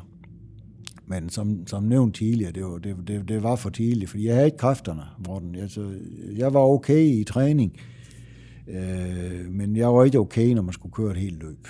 Og samtidig så kendte jeg jo ikke tricksene i sådan en standardvogn. Altså sådan en, en, øh, en, en DTM-bil, det er, det, er mig, det er noget helt andet som formelbil, og det er også noget helt andet som en, en sportsvogn. Ikke? Altså, øh, fordi den, den har jo i og for sig har den for få hestekræfter, i forhold til vægten, og den har også for lidt greb i forhold til vægten. Dækken er forholdsvis smal. Og, og hvad er resultatet af det? Resultatet er, at du kun har nogle ganske få omgange, hvor du har det maksimale greb, inden dækkene ligesom bliver øh, dårligere. Altså de, de, de går ikke i stykker, men de bliver langsommere. Og samtidig, øh, så er det sådan lidt ligesom de, de mennesker, der er ude og køre i en, i en udlejningsgokart, de, de ved godt, hvis du i en udlejningsgokart kører for hurtigt ind i svingen, så kommer du aldrig afsted igen. Hvis du, øh, hvis du, øh, altså den, den, den ruser lidt, og, men den skal holdes i fart hele tiden. Og, og det er faktisk også lidt hemmeligheden i sådan en, en, en, en DTM-bil på det tidspunkt der, fordi de havde jo 300 hestekræfter plus minus, og vejet øh, selve bilen omkring 1060 kilo, og så kommer chaufføren oveni og benzin, så du er jo hurtigt op på 1150 kilo til de her smalle dæk og de her øh, 320 heste. Men DCM var jo også et meget hårdt øh, mesterskab øh, på det andet tidspunkt. Med, ja, stort set alle fabrikker var, var til stede, i hvert fald de tyske. Plus også, at øh, altså man må, I chauffører var jo også man, man må sige, at, at, at, at Steve Sober, som var min teamkammerat hos Saxbeat, Øh, han har også svært med at, at vinde løb på det tidspunkt. Og, øh, og, øh, og, og han var jo top fit og, og i træning, og har jo ikke lavet andet hele sit liv næsten, som kører standardvogn. Men vi skal, ikke, vi skal ikke bruge alle de der undskyldninger der. Altså, hvis jeg var gået i gang et år senere, så havde jeg hurtigere kommet på sejrskammen. Men jeg var bare jeg var utålmodig, og, og, og, og, og året efter blev jeg så sat til at køre ved, jeg havde jo en BMW-kontrakt, så blev jeg sat til at køre hos Linda, og som jo det tidspunkt, øh, måske var det, ja, det var måske det dårligste BMW-team, hvis man kan sige sådan, uden at, uden at senere manden. Og samtidig så havde vi øh, desværre måske også de dæk, som ingen andre ville have og det gjorde også, at sådan en som Alfred Heger, som var min, øh, min teamkammerat, på det tidspunkt var en virkelig hurtig standardvognskører. Han har også været ved at klare sig. Så, så de fysiske fremskridt, jeg, jeg nåede øh, fra 89 til 90, dem kunne jeg ikke rigtig få lavet om i resultater, øh, fordi jeg ligesom faktisk havde en, en, en, en, en dårligere materiale. Og samtidig, som du siger, så var det meget hårdt mesterskab. Ikke? Altså, der var jo Mercedes og Ford, og, og der var igen mange forskellige dækmærker. Og, altså, øh, hvis vi ligesom kort siger det hele, så, så var det så var det en, øh, en, øh, en, en svær sæson, og, og der var mange gnidninger med teamet. Så midt på sæsonen, så, så, så, så siger øh, BMW, Chris, nu, nu, nu, nu er der for mange gnidninger og for meget strid. Øh, vi tror stadigvæk på dig, din, din kontrakt den bliver forlænget til, øh, til 91, men, øh, men vi tager dig ud af teamet, og hvis så vi har nogle andre steder, du kan køre, så kører du der. Og øh, så gjorde vi sådan. Og, øh, og det gjorde jeg så også, Kørte et par løb fra, fra andre teams, som, hvor BMW gjorde det. Og så fik jeg en plads hos øh, Snitzer øh, til 91, hvor jeg var teamkollega med Sikorto, Johnny Sikorto og Joachim Winkelhock. Og det var to absolutte topkører på det tidspunkt. Og øh, bilen var top konkurrencedygtig, og det var øh, dækkende også. Vi kunne, øh, på det tidspunkt var Yokohama øh, virkelig gode i, i standardvogn. Så øh, da vi kommer til øh, første løb på Solda, øh, der er jeg fire i qualifying og, og, og næstbedste BMW efter Sikotto. Og i første løb blev jeg treer, Sikotto vinder, og Ludvig bliver toer i en øh, Mercedes. Jeg blev tredje, Og andet løb, øh, der får jeg en, øh, en, øh, en rigtig god start og, og ligger toer. Og efter et par omgange, der rykker jeg så forbi Sikoto og fører løbet, og så fører jeg løbet helt ind til godt for slut. Og så må jeg lige sige, at det var ingen tændrøsling den her gang, men det var en, øh, en drivaksel i, i, i højre side, der knækkede. Så, så, så jeg ruller ud, men øh, altså, jeg var i og for sig, jeg, jeg var ikke ligeglad med at miste sejren, men jeg var bare så glad for, at jeg havde haft en god qualifying, og jeg var treer i første løb, og, og jeg var med helt frem i, øh, i, i andet løb. Men, men det var ikke kun fordi, at, at, at, at jeg var bedre i 91. Det var også fordi, at nu havde jeg en konkurrencedygtig bil. altså bilen, dækkende, teamet og alt var konkurrencedygtig. Og så havde jeg 91 en, en, en, en fin sæson med, med, med snitser, men vi havde på et øh, tidligt tidspunkt det, som jo desværre øh, tit sker i, i motorsport, når, når en bilfabrik har mange biler med, øh, det er, at, at de laver teamorder. Og jeg kan jo godt forstå det, man kan jo også godt forstå det, når man tænker over det, men man vil jo ikke gerne acceptere det. Men, men resultatet var jo, at, at, at, at man har sat Secotto, Johnny Secotto på opgaven og, og, og vinde mesterskabet. Så både Jorkel og mig, vi skulle nogle gange løfte øh, højre få en lille smule. Var det svært? Det var det. Øh, 92, øh, der reducerer øh, BMW øh, timene og sparer penge, men, men øh, jeg bliver som, som fabrikskører og bliver så sendt ud til et privat team, der hedder Unitron. Og, øh, og, øh, og der må jeg så sige, at, at når, når du ligesom kommer i en bil i et privat team, hvor, hvor materialet øh, er øh, ja, knap så godt, så er det sådan næsten ligegyldigt, hvor godt du kører, fordi du kan ikke, du kan ikke komme med frem. Teamet går så for lidt midt på sæsonen.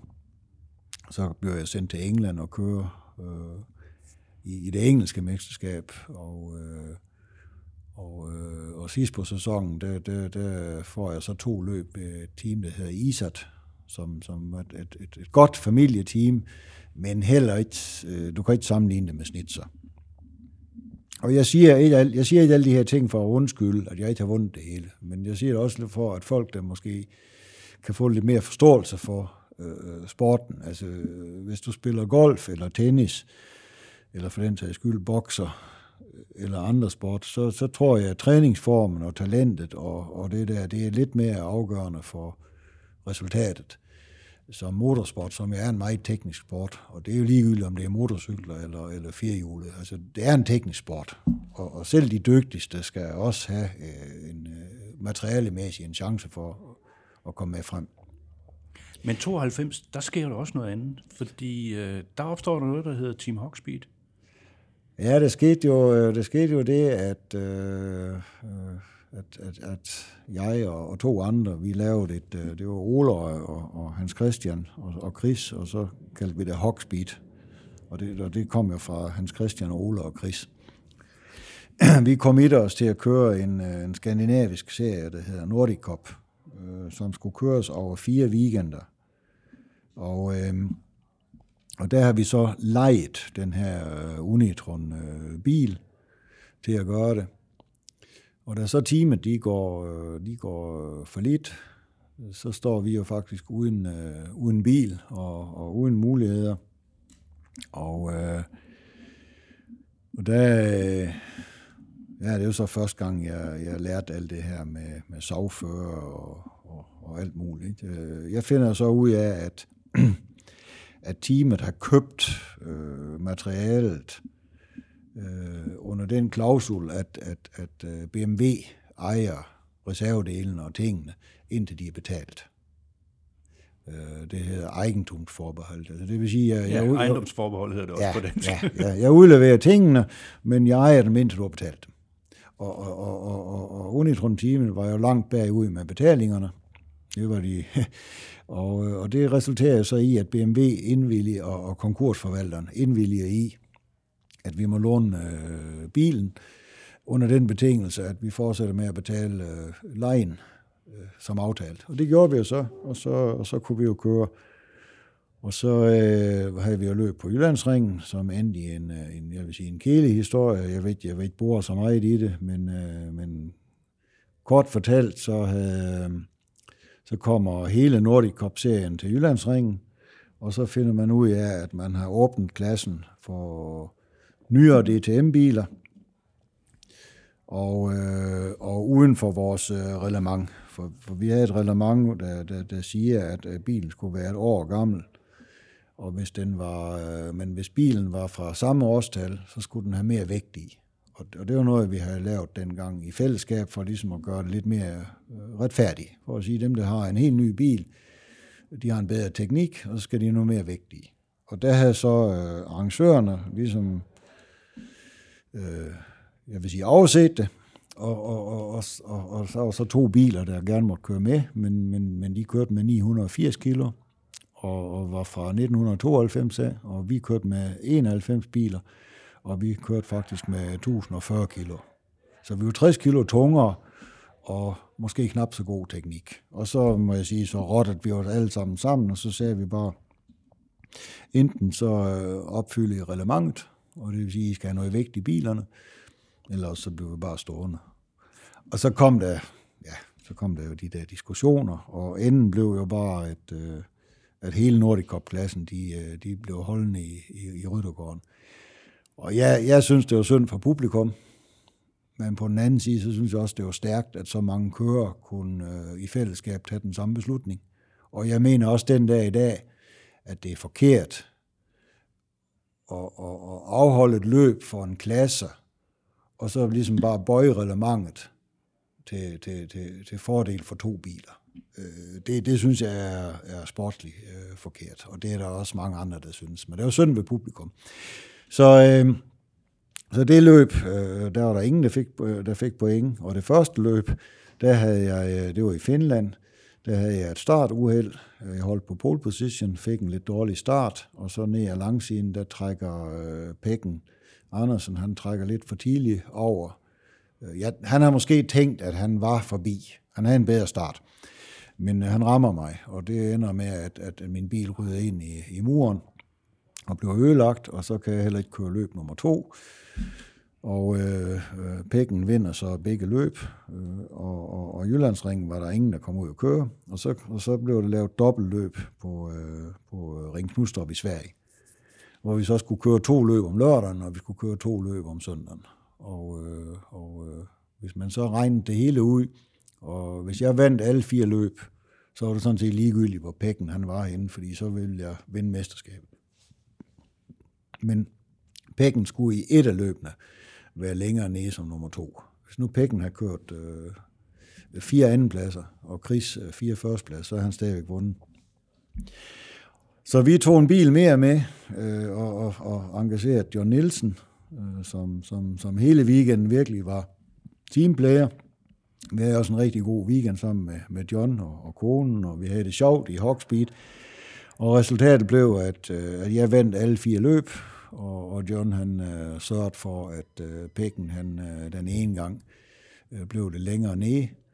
Men Pækken han havde Der lidt... blev også kørt lidt hårdt den weekend. Jo, men det, det, jo, men det var jo sådan noget med, at hvis man ser filmen i dag, så kan man jo sige, at Chris han spærrede lidt for Pækken i de langsomme sving, så John han kunne komme med, og det er også sandt.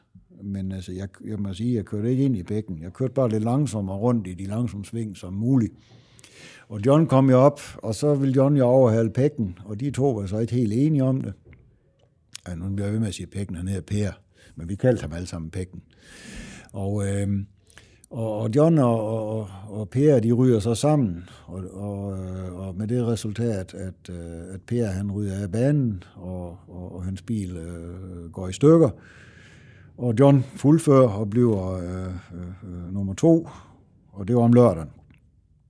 Og, øh, og om søndagen øh, kører vi så igen, og jeg tror, vi kørte for publikum et, et godt løb, men det var selvfølgelig ikke så sjovt for svenskerne, når i sidste ende det var en dansker, der vandt. Men, øh, men jeg vandt Nordic Cup, og det var en, en, en god oplevelse. Og, og jeg kørte også 92, kørte jeg øh, to, ti, to løb for, øh, for Team Isert.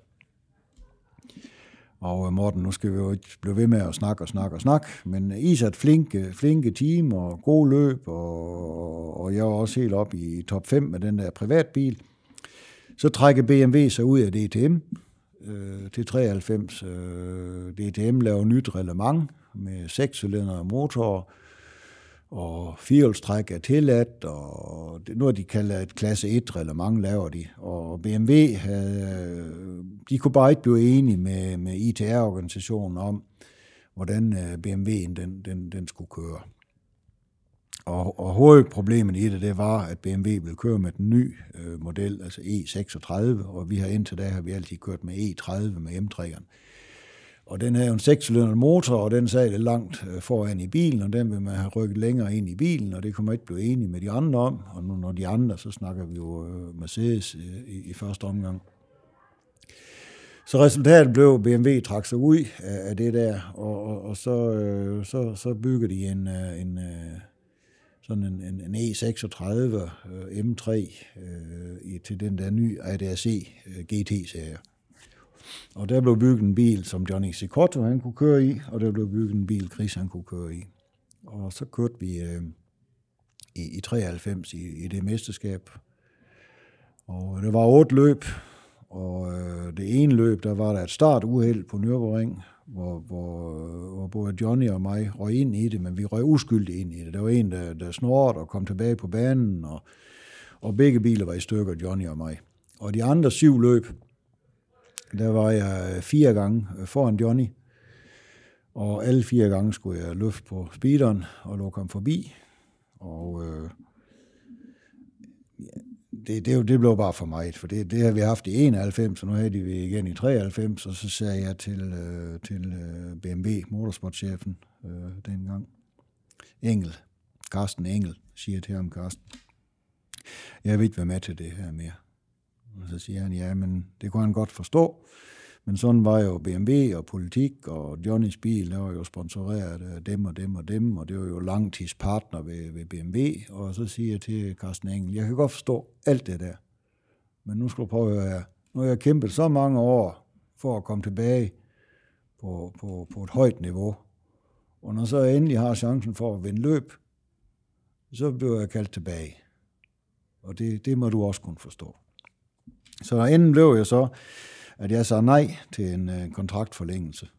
Øh, og, øh, og, øh, og samtidig så, det havde været en rigtig god sæson, med, med, og, og der var også mange, der kunne se, at Chris har ført løbende, men, men tog gassen af. Jeg blev to i mesterskabet med syv andenpladser, og, og Johnny vinder mesterskabet. Så, øh, så jeg, jeg, jeg, jeg skildes med, med BMW, og, øh, og, og, og får så sat på benene en, øh, en, øh, en, en DTM-sæde med, ved Alfa Romeo. Øh, sædet var, var, var forbundet med økonomisk opbakning af øh, den tyske sender RTL, og det, det er faktisk en, en, en sjov historie. Ja, fordi øh, programmerne, eller transmissionerne, det, Ja, var en det anden, det var en anden kanal sat egen til, ikke? Ja, um, nå ja, men altså, vi, vi var meget sammen med en familie på det tidspunkt, der hedder Brøger. Ja, desværre er manden øh, sidste år øh, død.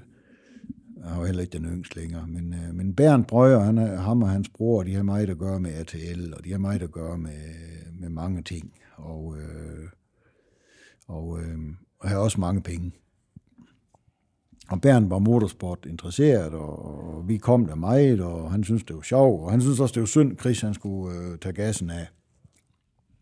Og, øh, og så kommer øh, et, øh, et team, der hedder Schybel, og deres teammanager Didier Debar, og Didier Debar, han var tidligere teammanager hos Bugatti BMW, og så vi kendte hinanden. Øh, det er jo klart, når du tilbringer mange weekender og, og, og får det samme fabrikat, og så snakker man jo med hinanden. Og han sagde, at øh, han, ville, han, ville, øh, han ville gerne have, at jeg, at jeg kom ud og køre for, for Sybel i, i sådan en alfa, men de skulle, de skulle bruge noget finansiel opbakning. Og, øh, og, øh, men de havde noget af budgettet.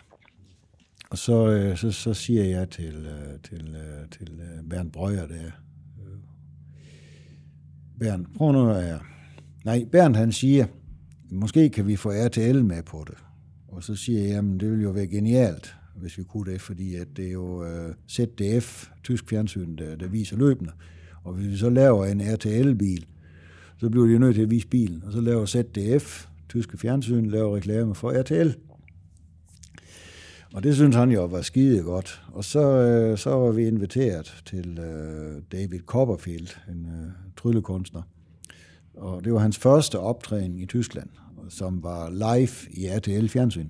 Og så ser vi på bagsædet af en bus fra Køln til Düsseldorf, og der ser vi sammen med chefen for RTL, Dr. Thoma, og så fortæller Bernd Brøger og mig ham om ideen at lave sådan en, øh, en racerbil i DTM med, i, alfa, i, øh, i RTL-farver. Og det synes han var en pisse god idé. Så den aften, så gav han håndslag på, og det vil, det ville RTL være med til. Og så kørte det. Så fik vi fat i, i, i Didier Debager og Schybel, og så tror jeg nok, vi overraskede mange med det. Og så kørte jeg så i, i 94 i en Alfa i DTM, hvor vi havde mange gode løb. Og jeg blandt andet vandt øh, Norris Ring. Og hvordan var det endelig at, at stå øverst på Sejrs gamle igen? Ja, det var, det var, øh, ja, det, det, det, det, det var en god fornemmelse. Men, men forskellen på at blive nummer to og tre, den var i og for sig til sidst slet ikke så, så, så, så, så stor. Jeg var faktisk mere glad for at have vundet Nordisk Ring, fordi at i 1985 i Formel 3, der var jeg nummer to. I 1986, der fører jeg løbet, og så, og så får jeg øh, dampblasen, altså der bliver benzinen for varm, så motoren går ud. Men der fører jeg. I, i, øh, i øh, 88, øh, der fører jeg løbet i sådan en sportsvogn øh, ind til sidste omgang, og så er det en, en, en bremseskive, der eksploderer, og dækket eksploderer, og jeg har et forfærdeligt uheld. Men jeg vinder alligevel løbet, fordi det blev flaget af en omgang inden med rødt flag. Så tæller, når, hvis et løb blev afbrudt, så tæller man omgangen inden. Så jeg vinder løbet, men der var jeg på sygehus for at blive undersøgt, om jeg fejlede noget. Altså, så jeg var jo lidt træt af det der uh, der. Og i 91 med Snitzer BMW'en, der kører jeg som nummer to over målstregen bag ved Kurt. Tim, som, som kørte på Mercedes. Og øh, mandag, der ringer, der ringer den øverste øh, tekniske chef, Karl Heinz Kalpfeld, øh, altså han, han, han var udviklingschef hos BMW. Der ringer han til mig, så siger han, tillykke Chris, du har, og han siger jo de, her næsten, øh, de har vundet øh, Norrisring. Og jeg siger, nej, nej, øh, jeg blev nummer to, øh, Kurt han vandt. Nej, nej, fordi at de har kontrolleret bilerne, og så har de fundet ud af, at der ingen katalysator var i Mercedes-bilen. Så den er diskvalificeret. Nå, siger han, okay, så har vi jo vundet Nordisring. Så gik der to-tre timer, så ringede de igen. så, og det, på det tidspunkt har vi jo fået handy, handy altså mobiltelefoner, ikke? Og så siger nej, nu har du ikke vundet alligevel. Nå, jamen, så er det jo bare sådan. Og så, så siger han, ja, fordi Mercedes har sagt, at hvis de bliver diskvalificeret på grund af en uh, manglende katalysator, uh, det er politisk uh, dårlig reklame for den, så trækker de sig ud af det til dem. Så, uh, men altså, jeg tror jo ikke ubetinget, at Kurt har kørt stærkere. Altså, det, har, det kan da godt være, at der har været en eller anden fordel, men altså, Kurt, for mig har Kurt vundet løbet, og jeg blev nummer to. Og i 94, der vinder jeg, og Kurt blev nummer to, og Larini blev nummer tre. Så, så jeg har hjemme har jeg både billeder af, hvor Kurt og mig står som 1 og 2, og jeg har billeder, hvor vi også står som 1 og 2, men vi har bare byttet. Men så i det efterfølgende år, så bliver det i andre øh, klasser, du øh, kører. Du overkører Ford Mondeo, og øh, ja, så vender du tilbage til noget samarbejde med Volkswagen. Ja, altså, det var sportslig en, en, en rigtig god øh, sæson øh, 94. Og så kommer, så kommer Ford, og, og på det tidspunkt har man i Tyskland startet det op, der hedder STV, Supertourenwagen. Altså det er 2 liters øh, biler. Og det er ADAC, der har startet det op. Og, øh, og DTM har, har valgt og ligesom at, at, at blive international og sige, at vi, vi, vi, vi kalder det øh, ITR, og, øh, og vi kører mange løb i udlandet, og, og så snakker vi jo 95, 96. Og, og STV var voksne, altså flere og flere biler, og Ford har sagt, at det vil vi være med i, og vi vil, øh, vi vil satse på at, at vinde. Og, øh, og så, øh, så kommer Ford og giver mig et tilbud om at flytte over til, til dem i, øh, i STV, og, og der snakker vi rigtig mange penge. Rigtig mange penge. Så det siger jeg ja til. Altså sportsligt var det så, viste sig, at det var en fejl, men økonomisk var det, var det en god idé. Og øh, 95, øh, de får slet ikke bilen klar til starten. Det, den, den er slet ikke klar. Det er en firehjulstrukken bil, de har, de har bygget. Og de har to teams, øh, og det ene teams, det er Sybel, og, og det andet team, det var Wolf, som jeg skulle køre for. Og det ender så med, at, øh, at, at Sybel, øh, som jeg jo kendt fra 94, øh, de overtog en, en, en del af udviklingen, og samtidig så sagde Horst Sybel, jeg vil absolut have, at, at, at Chris han, han skifter over til os, for jeg har så gode erfaringer med Chris fra, fra 94. Og på det tidspunkt, der kørte øh, hos Sybel øh, Ricardo Patrice, tidligere Formel 1-kører, og Terry Butzen.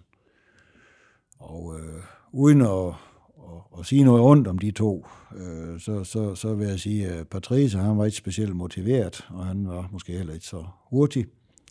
Og Butsen var motiveret, men han har svært ved det. Altså, øh, når han er vant til at køre Formel 1-biler og, og, og, og sportsvogn, og så komme ned i sådan en bil med 310 heste, altså, det var igen det, vi snakkede om tidligere med smalle dæk og alt sådan noget. Så jeg var bare hurtigere færdig. Men bilen var for langsom, men jeg var den hurtigste Ford-kører. Og da året er om, så siger Ford, nu stopper vi det her firehjulstræk-projekt der. Vi har simpelthen haft for dårlige resultater, og vi vil øh, fremover satse på øh, forhjulstræk. Og jeg snakkede så med Werner Heinz, som på det tidspunkt var min øh, manager, og, og, og Werner var også øh, manager for, for Tom Christensen. Øh, og Werner var dengang, øh, ja, han var en af, af top motorsportmanagerne, øh, specielt i tysk øh, motorsport, men også internationalt. Og vi blev så enige om, at, at, at rent sportsligt blev der nok en, øh, en, en, en tung sag, det der med, med, med Ford. Så, så det ender med, at vi, øh, vi øh, opløser kontrakten, og der må jeg så sige, det er første gang og eneste gang i hele min tid, jeg har øh, brudt en kontrakt. Altså, vi var enige om det, men det, ellers har jeg altid kørt snoren ud, godt eller dårligt. Men her, der, der valgte vi altså at, at, at stoppe. Og så fik vi muligheden for at komme i STV i et uh, nystartet uh, team, øh, uh, Apt Racing, uh, som, som startede op med Audi, Og så var jeg jo ved Apt i nogle år i STV, og jeg var også hos, hos Apt, øh, da de starter i det, det nystartede DTM. Man, man skal også lige sige, efter to år international DTM, det blev nødt til at stoppe. Det blev for dyrt, det blev aldrig anerkendt i, i udlandet på, på samme måde som i Tyskland. Altså det er en tysk serie, og det er det den der i dag. Og, og det gjorde så, at, øh, at øh, Mercedes og Opel og Alfa, som kørte på det tidspunkt, øh, de stoppede, og øh, hele DTM-organisationen, den ligesom bare hvilede. Og så var nummer et i tysk motorsport, det var ADAC med Supertourenwagen. Altså, og der var jo også, en afgang var der 35-40 biler til start, og der var 7-8 forskellige fabrikker. Og, øh, og øh, vi havde nogle fine sæsoner, jeg vandt også løb, og jeg kørte også nogle løb med, hvor Tom han kørte i en, en, øh, en Honda, og jeg kørte i den der øh, Audi, og nogle gange var jeg foran Tom, og nogle gange var Tom foran mig, og, og det blev til mange pokaler, og, men jeg har jo ligesom lovet øh, brødrene der, at øh, hvis Christian han kunne køre mesterskabet, så skulle jeg nok hjælpe ham. Så, så lige pludselig så var vi igen i samme situation. Øh, ja, der var nogle løb, hvor, hvor jeg så løftede speederen, men, men der var jeg også blevet ældre, og jeg havde også vundet løb, og jeg så på det på en anden måde, og i dag ser jeg også, der har jeg stor forståelse for det hele, men, men dengang var det jo nogle sure citroner at spise. Så, går, øh, så, så starter øh, DTM op igen i år 2000 med, med nyt reglement, med kulfiber øh, chassis og, og mange ens dele, og motoren skulle i og for sig også være at det skulle ikke være ens, men alligevel ens. Altså det vil sige, at kubik og, og cylinderantal, øh, 4 liters, 8 cylinder, det var fast. Der var en R-restriktor, ligesom dengang i Formel 3. Så, så uanset om det nu var en, en, en, en motor, som var lavet af Audi, eller lavet af Mercedes, eller Opel, så havde de stort set de samme hestekræfter. Og så havde de øh, de samme bremseskiver og forskellige ting. Men de var alligevel forskellige karosseriformet. Og, øh, og Abt, de får lavet en bil i England, og det var måske nok den, den værste racerbil, jeg nogensinde har kørt i. Altså den kunne, ja, den kunne godt køre lige ud, men, øh, men det var også næsten alt sagt. Så, så vi havde en meget, meget svær sæson i 2000. Øh, Christian Abt og Thomsen og, og Jello og, og, og, og mig selv. Og der var ingen af os, der rigtig havde nogen, nogen resultater. Og øh, så går Audi ind og, og, og hjælper og overtager ligesom, øh, udviklingen og, og, og konstruktionen af bilen, og, og teamet fortsætter som, som, som team. Jeg stopper så der, men altså, det, var, det var også mere, fordi at, øh, altså, på det tidspunkt øh, var jeg jo heller ikke den yngste mere, og, øh, og jeg var 40 år gammel, og Øh, Audi vil også have deres egne øh, kører. Og, altså, det, er ikke noget, det, det skal ikke være nogle sure ting over det der. Jeg, jeg stoppede, og den dag der er jeg gode venner med både Audi og med, og med Abt. Og, øh, og, og, og to år efter bliver de så mester, øh, fordi Audi jo simpelthen bare, de har fået det til at køre det hele. Og det reglement har jo i og for sig kørt i mange, mange, mange år i DTM. Jeg, jeg vælger så at, at, at starte øh, mit eget team, Ja, på det tidspunkt må jeg så sige, der er jeg instruktør og koordinator og testkører ved, ved, ved Folkevogn. Jeg, jeg, jeg, jeg hjælper de unge kører i den der Lupo Cup. Øh, jeg tester Folkevogns øh, racerbiler, øh, blandt andet diesel. Kører også løb for Folkevogn. Og jeg, øh, jeg har også øh, en opgave, hvor jeg tester øh, deres øh, specialbiler, som øh, den der Golf R og, og Beetle, øh, firehjulstræk og sådan noget. Så jeg kom lidt ind øh, ved Folkevogn som, som, som en, der, der lavede andet, som, som at køre rundt, som køre racerbil. Det gjorde selvfølgelig, at vi arbejdede meget, og vi var meget væk, men det var også spændende. Og jeg laver så mit eget team der, øh, hvor vi øh, i og for sig vil køre med sådan en folkevogn Beetle, og så har unge kører til at køre. Men efter et eller to løb, så blev det for lokkende, og så købte vi sådan en, øh, en VAX Star-bil.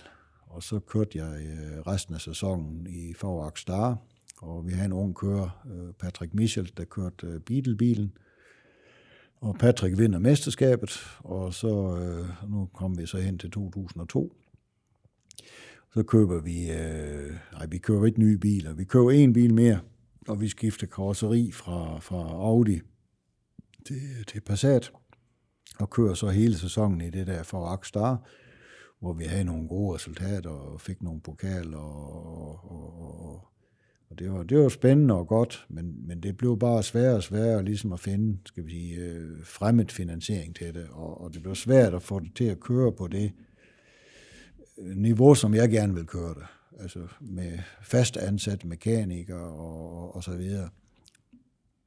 Så Peter Utoft, øh, som er også er kendt i dansk motorsport og mig, vi blev så enige om, at vi stopper det her øh, for Rockstar, fordi vi, vi tror ikke rigtigt på, at det vil blive en løbserie, hvor man kunne øh, få den øh, nødvendige support fra, fra fabrikker, for, fordi det var jo sådan en, en, en silhouette-bil. øh, lidt ligesom det danske DTC. Og det er der ikke noget i vejen med, det er sportsligt godt, og, det er også en, en økonomisk god løsning. Men den er svær at overbevise øh, bilproducenterne om, at de skal være med til at, at deltage i en, i en, i en klasse, hvor karosseriet er forskellig, men resten er ens. Ja, altså ens motorer og ens alt. Ja, for de har svært ved at kunne egentlig fremvise ja, deres de vil jo produkter. gerne, altså en, en BMW racerbil skal også være en BMW motor, og en Audi racerbil skal der være en Audi motor. Altså, øh, det er jo hjertet. Motoren er jo hjertet på en bil. Nå, så, øh, så Peter Utoft og mig, vi går så i gang med at, at, at, at søge andre muligheder, fordi vi, vi, vi er jo ikke motiveret for at lukke teamet, men vi var motiveret for at finde andre muligheder. Og det ender så med, at vi laver en, øh, en deal med Abt og Audi om at køre to øh, DTM-biler øh, i 2003. Og på det tidspunkt, der var det sådan, at, at, at DTM øh, var der faktisk kun to øh, bilfabrikker med, øh, Mercedes og, og Audi. Øh, Opel var stoppet. Og, øh, og så skulle de jo have feltet fyldt op, så de havde nogle, øh, nogle, øh, nogle øh, nye biler, og så havde de det, de kaldte Jaresparken. Det var bilerne fra året inden, som, som jo var, var fra sidste år. Og dem brugte man jo... Øh, generelt enten til unge kører, eller også brugte man jo sådan lidt til skal vi sige, kendte kører, der gerne vil øh, køre, og man gerne vil have presse på. Altså, det var, der kom jo også øh, X-Formel 1-kører i de der biler og sådan noget. Så, øh, så vi lavede en aftale om, at vi skulle køre med den unge kører Peter Terting, og så med Karl Wendlinger, som jo er tidligere Formel 1-kører. Og øh, og det gjorde vi så, og jeg trak mig jo så tilbage som, som, som kører. Da vi så kom midt på sæsonen der, så kommer Folkevognen lige pludselig, og så og kalder mig til møde. Og så viste det sig, at de søger en ny motorsportchef. Og det siger jeg så ja til. Hvad tænkte du, da du fik henvendelsen? Ja, Morten, der, jeg ved ikke, hvor mange der har hørt historien, og hvor interessant det er for den, men, øh, men øh, øh, Lue mig, altså min kone og mig, vi, vi var sammen med et vennepar, øh, Dirk og Susanne. Dirk han havde hans egen flyver. Dirk det var øvrigt, han var helikopterpilot for DTM. Altså, i, I dag bruger du jo droner og sådan noget, men dengang brugte man jo en helikopter, der fløj op oven over banen og filmet. Og det var Dirk Rammelsberg til alle DTM-løbene. Og vi var blevet sådan lidt venner. Og vi fløj i hans privat flyver til, øh, til Sylt og var på ferie. Jeg kommer tilbage til, til lejligheden, eller til huset. Vi har lejet et hus. Og, og ser min telefon, og der har været, jeg ved ikke, omkring 30 opkald. Og, og det var fra en to-tre forskellige numre, men det var alle sammen Wolfsburg-numre. Jeg tænkte, det var da mærkeligt, der må være sket et eller andet forfærdeligt.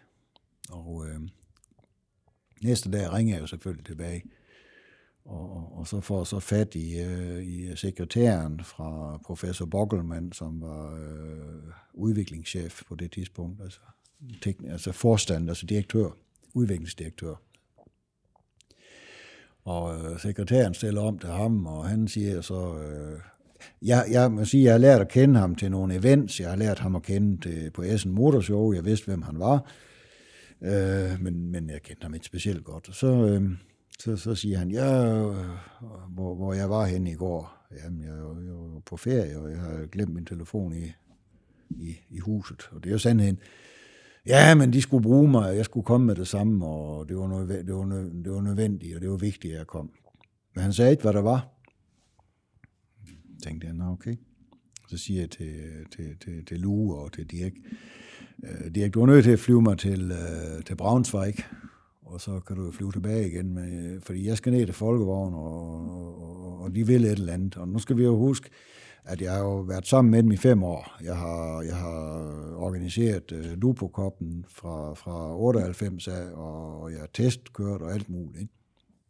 Så, så jeg er jo allerede på det tidspunkt ligesom en, en arbejdsforbindelse, og, og, og samtidig også, øh, synes jeg, også forpligtelse til, hvis de havde problemer, så skulle, så skulle jeg hjælpe dem. Men, men jeg vidste virkelig ikke, hvad det drejede sig om.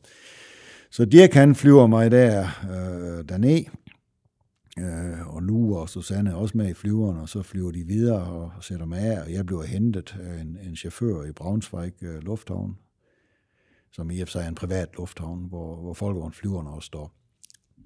Nu blev jeg kørt ind, og det er midt i sommerferien. Det, det, var, i, øh, det var i starten af juli. Og, øh, og øh, så, jeg kan huske det endnu, så står jeg foran en, en, en, en liften i, i kort bukser og t-shirt. Så tager jeg et par cowboybukser på, og ligesom jeg er i gang med det, og en, og en, øh, og en skjort. Ligesom jeg er i gang med det, så kommer der sådan to-tre mennesker i grå jakkesæt og slips og kigger, hvad, hvad er det for en, der står der og klæder om her foran bag ved liften, sådan i hjørnet. Nå, så går vi ind, og de trykker så på jeg ved, 5 eller 6, og jeg trykker på 13, som er den højeste etage. Der kan jeg bare se i øjnene på dem, de tænker, hvad vil han derop på, på, på den øverste etage der? Han har lige stået klædt om dernede. Nu står han her i kobberbuks og, og, og, og, og sutskov, han har sagt, altså tennisskov. Jeg kører op, går ind, og, øh, og, det, og det er så inde på øh, Rodenpilers øh, kontor, øh, og, og, som på det tidspunkt er Gesamtfahrzeugentwicklungschef. Han har jo ikke forstand, han har jo Gesamtfahrzeugentwicklungschef. Og hun siger der til mig, hej Chris, og det var da smart, og det var da fint, og det var da smart, du var da smart i tøjet det dag. Det ville da være dejligt, hvis vi alle sammen kunne løbe så afslappet rundt. Og jeg blev helt rød i hovedet, og jeg tænkte, uh, nu starter jeg med at få en skib, fordi jeg kom i kopperbukser. Så kom jeg ind, så sidder Rotenpiler der, og så er en, som jeg slet ikke kendte. Og så sagde de, at jeg skulle sætte mig ned. Sætter jeg mig ned for enden af bordet. Og så går ham der i gang med at spørge lidt, og så siger jeg til ham, undskyld, men jeg ved slet ikke, hvem de er. Måske kunne jeg få lidt at vide om det også. For herr Rotenbiler kender jeg. Og så, så siger, jeg, siger jeg ham der, ja, men han var jo sådan og sådan, og for personal og dit og dat. Og da han så snakkede i en 10-12 minutter, så kigger han på mig og siger, jamen i grunden vil, vil jeg vide noget om dem her næsten. Nu ved, nu ved de jo alt om mig. Så det er jo fint, og så grinte vi. Og så øh, går han jo i gang, og så siger jeg, hvad drejer det sig om? Så siger han, jamen er der ingen, der har sagt noget om det? Nej, siger jeg, det er det ikke. Jeg, jeg, jeg, jeg har en masse telefonopringninger, jeg ringer tilbage, får fat i sekretæren for, for professor Bokkelmann. Øh, han siger til mig, hvor jeg var i går, og jeg skal komme herned så hurtigt som muligt, fordi at det er noget, de skal snakke med mig om, og de har et problem. Men nu har ikke fået det vide. Så siger han ham der, jamen vil det virkelig sige, at der er ingen, der har sagt, hvad det drejer sig om? Nej, så siger han, jamen, vi, øh, det må, undskyld, undskyld, men øh, vi, vi søger en ny motorsportchef til Folkevogn, og, og, og, og så øh, er de en af kandidaterne. Ja, det, det, det lyder spændende. Og så for, fortæller jeg jo om mig selv, og Rodenpiler falder i søvn, men øh, han kendte mig jo også. Og så siger han, øh, øh, siger han, ja, han Nissen, hvis vi nu beslutter os for dem, hvornår kan de så starte? Så, så, så, så siger jeg, hvad, hvad mener de? Og så, så siger han, øh, ja, øh, seks måneder. Ja, siger Så siger han, øh, i overmorgen. Og så kigger jeg på ham, så siger jeg til ham, hvad skal jeg så lave i morgen? Og så er han jo ved at dø af grin og, og, og Rodenbiler vågner op og griner, ikke? Og, og jeg griner. Og så, så siger de, ja, men øh, det var jo fint, men øh, så vil jeg høre fra dem snarest muligt, og mange tak, fordi jeg er kommet. Og så siger jeg til dem, ja, det var fint. Men nu sidder jeg heroppe på 13. etage, og jeg ved slet ikke, hvordan jeg skal komme hjem. Ja, hvad jeg mente med det? Jeg siger, jeg er blevet fløjende hen, og flyveren er fløjen, og jeg har ingen bil, jeg har ingenting, så øh, men, men hvis der var en, der kunne være måske så venlig at enten ringe efter en taxi, eller køre mig ud på, øh, på togstationen i, øh, i, i, i Braunschweig, så skal jeg nok klare mig selv. Og så grinte de, og så siger Rotenpiler der, så siger han øh, til, til, til råber ud af døren, der, kom lige med en, øh, en bil til, til herr Nissen. Og så, og så kom de med en nøgle til en øh, sådan Golf R6, eller R, R32 hedder den jo. Øhm, og så fik jeg nøglen til den, så satte jeg med i bilen, så kørte jeg, og så, øh, så gik der et par dage, og så sagde de, at de havde besluttet sig for, at, at de ville gerne give mig jobbet. Det sagde jeg jo. Og det var så i, i juli øh, 2003. Og så var jeg der i, i ni år, og, og jeg var med til at bygge øh, motorsportsafdelingen op, hvor vi... Øh, folk var på det tidspunkt måske lidt down, hvis man tænker på, øh, på raceafdelingen. Altså det var, det var øh, som det er den dag i dag, nogle gode biler og, og en stor koncern. Der var på det tidspunkt, var der øh, lige godt 580.000 mand ansat i, i koncernen. og de bygget øh, samlet øh, lige omkring 10 millioner biler om året. Og øh, jeg blev så topmanager, og, og dem var vi 285 af. 285 er meget, men det er jo ikke meget, når man tænker på, at der er 580.000 ansat. Og øh, jeg får virkelig, øh, må jeg sige, øh, både fri hænder og også meget opbakning og tålmodighed fra, fra direktionstid. Og, og det, jeg tror, jeg kunne nå på et år, det tog cirka tre år, inden vi har fået struktur på det, og de rigtige medarbejdere på de rigtige pladser og sådan. Men, øh, men vi formåede det i hvert fald og, og, og, og få bygget en, en, en konkurrencedygtig race til Dakar. Som, Hvor I vandt hvor, som, som også vandt. Altså rent faktisk så vandt vi alle løb i, i både 7, 8, 9, 10 og 11. Alle løb vi deltog i. Og, øhm, og samtidig så får vi sat gang igen i Formel 3, hvor vi kører i England, hvor vi kører i Tyskland, og hvor vi kører i det, der dengang var det Europamesterskab i, i Formel 3. Vi, kørte, øh, vi fik skiftet luperne ud med Poler, og senere med Sirocco, som, øh, som, som som regulær mærkeklasse? Ja, som en mærkeklasse for unge mennesker. Og så kørte vi uh, Sirocco i, uh, i Kina, Sirocco Cup i Kina, og vi kørte uh, Polo Cup i Indien, og vi kørte uh, Jetta Cup i, uh, i Amerika. Og så deltog vi i 24 timers løbet på Nürburgring, med, først med benzinbiler, hvor vi vandt klassen med en Sirocco, og så senere med det, vi kalder naturgas, øh, uh, erdgas, som, øh, som i øvrigt den dag i dag er, er den mest rene bil, du kan have. Den er bare 0 CO2. Ja, færdig slut. Og hvis du regner hele bilansen ud på sådan en bil, så er den også meget, meget bedre som en, en elbil. Men, men det skal vi lige ind på nu, Morten, fordi så sidder vi her til jul endnu. Men, men, men kendskærningen er, at, at vi fik, og jeg siger vi, fordi selvom jeg var chef, så havde jeg mange gode medarbejdere, og det var teamarbejde. Det var hårdt arbejde, det var meget arbejde, men vi fik det bygget op til at være et meget, meget succesrig øh, team, i, øh, både i tysk og i international motorsport. Og jeg forlader så øh, folkevognen midt på år 2012, og har en drøm om, at nu skal jeg stå på ski om vinteren, og jeg skal øh, spille golf om sommeren, og sejle i min båd. Og, og fiske, vel? Og fiske i Alaska. Og det gik også godt i cirka et halvt år. Og så ringer min gamle chef, øh, Dr. Hackenberg. Øh, han, han er så på det tidspunkt gået ned til... Øh, jeg skal sige, professor Bockelmann, som ansatte mig, han gik af på pension, og hans job fik Dr. Hackenberg. Og Dr. Hackenberg, han, han skifter så fra Folkevogn i 2013 ned til Audi. Og han ringer så til mig og siger, at nu vil han lave en, øh, en, en, en, øh, en Audi TT-klasse, om, øh, om, han kunne, øh, om jeg kunne forestille mig at komme og hjælpe dem med det. Og så sagde jeg, selvfølgelig kan jeg det. Og så øh, kørte jeg til Ingolstadt og satte mig ned sammen med ham og nogle andre, og, og så hjalp jeg dem i gang. Og, og jeg vil ikke sige, at det var, det var den bedste til det, det er jo forkert at sige sådan, men jeg har bare så meget erfaring, for jeg har været med til at lave Lupo Cup, Polo Cup, Sirocco Cup, og, og Audi øh, Motorsport har på det tidspunkt øh, faktisk kun øh, øh, været involveret i top professionel motorsport. Ikke? Altså, de har vundet DTM, Og så, og så er der jo ingen, der, der, der, der, der glemmer at huske, at, øh, at Tom har vundet øh, ni gange, hvor jeg de øh, otte gange i hvert fald var med Audi, streg Bentley, og så en gang med Jøst. Ikke? Altså, øh, der er jo ingen tvivl om, hvad, hvad Audi har gjort i, i Le Mans. Øh, det er enestående. Og, og, og det Tom har opnået er også enestående. Altså, det er jo slet ikke det. Men, men de var lidt fremmede over for at skulle lave noget for, hvad skal man sige, altså sådan normal kunde, kundesport, fordi det har de aldrig gjort. Og, og Ulrik og mig, vi var hurtigt enige om, at det skulle jeg bare tage med, og han fortsatte med at, at vinde de store løb. Og, og vi fik den der TT-kop op og stå, og, det, og, og jeg var der så i tre år. Så stopper de, øh, stopper de koppen, og så stopper jeg også.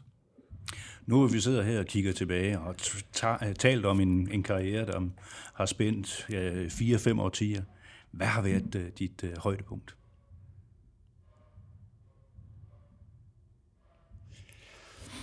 Jeg kan, ikke, jeg kan ikke sige et højdepunkt, morgen. Jeg vil sige på den måde, årene hos øh, Folkevogn i Formel 3, øh, de var fantastiske, fordi jeg vandt mange løb, og, og, og, og, og jeg skulle heller ikke tage med af, hvem der betalte, for det gjorde, det gjorde Folkevogn. og så er man også ung, og så øh, må jeg sige, at dengang var der også grid girls, og, og når man er ung og ugift, så, så, så, så var det også spændende at kigge på. Altså, nu sidder du og griner, men altså, det er jo altid, øh, jeg tror, øh, når, når, når, når man kommer i, i min alder og kigger tilbage, så skal man også ligesom, man kan ikke bare ligesom sige sådan, så tror jeg, som ligesom man kan sige, jeg var ung, så havde jeg en masse erfaring, og så blev jeg lidt ældre. Ja? Og, og derfor, jeg vil sige, jeg vil sige, at det var nogle fantastiske år hos Folkevogn. Jeg var bare rigtig kedelig med det der uheld. Og, og så var det også bare fantastisk øh, at køre hos Snitzer og kunne øh, være med helt frem i en topserie øh, og vinde pokaler. Det var fantastisk at vinde på Nordisring i, øh, i, øh, i den her Alfa. Og, og, og så må jeg sige, at folkevognstiden som, som manager og, og motorsportschef, der har også været øh, mange, mange, mange gode timer. Og, og, og jeg var i hvert fald øh, jeg var lettet og glad, og det var hele teamet, da vi kørte i mål i, øh, i Argentinien i øh, 2009 og får første og anden pladsen. Altså det, øh, for der havde vi simpelthen målrettet i flere år arbejdet på at lave en konkurrencedygtig dieselbil til, til, til at vinde Dakar med. Og vi opnår jo at blive det første, der nogensinde vinder Dakar med en dieselbil. Og, og der må man jo sige, at Audi, som har vundet Le Mans med en diesel, øh, Seat har vundet verdensmesterskabet i, øh, i standardvogn med en diesel, og vi har vundet øh, Dakar øh, så flere gange, men første gang også med en diesel. Og det tror jeg for hele koncernen også var vigtigt, at, at det der, men det var, det var en sej omgang. Altså, altså, altså det var det. Øh, øh, nu er det jo sådan, at, at Dakar kører jo ikke sådan helt, ligesom mange andre steder, hvor du har balance of performance. Vel? Altså, øh, de har et meget bredt relevant, meget frit relevant, og så, øh, og så kører du. Og, og, og, og, og for at vinde et Dakar, så er du altså nødt til at have en bil, der faktisk kan holde til alt.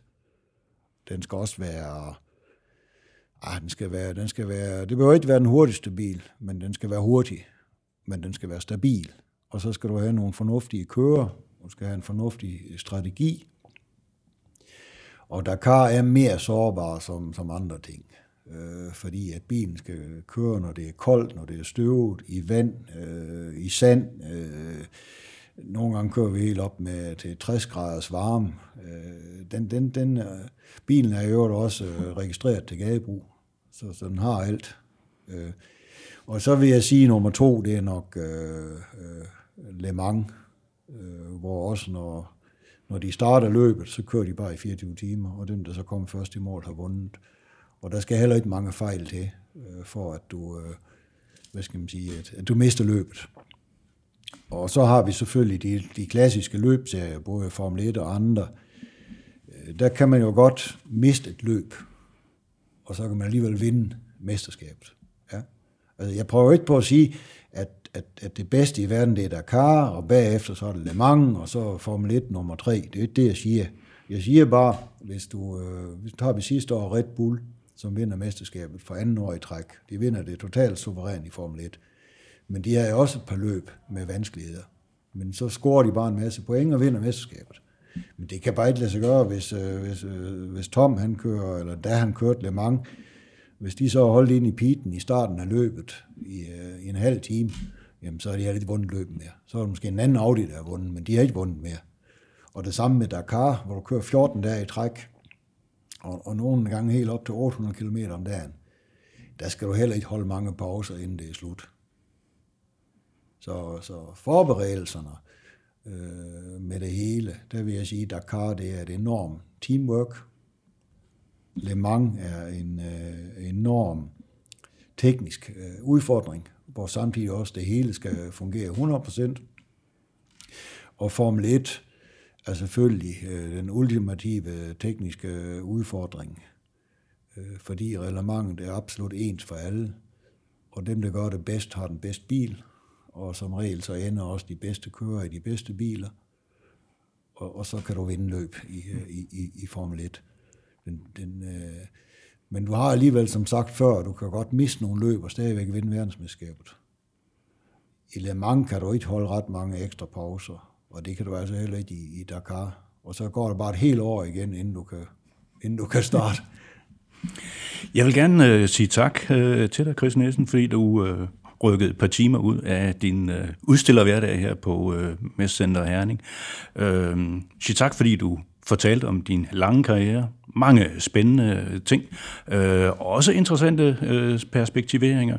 Og så sidst men ikke mindst vil jeg gerne øh, endnu en gang ønske dig tillykke med, at du er blevet en del af motorsportens Hall of Fame.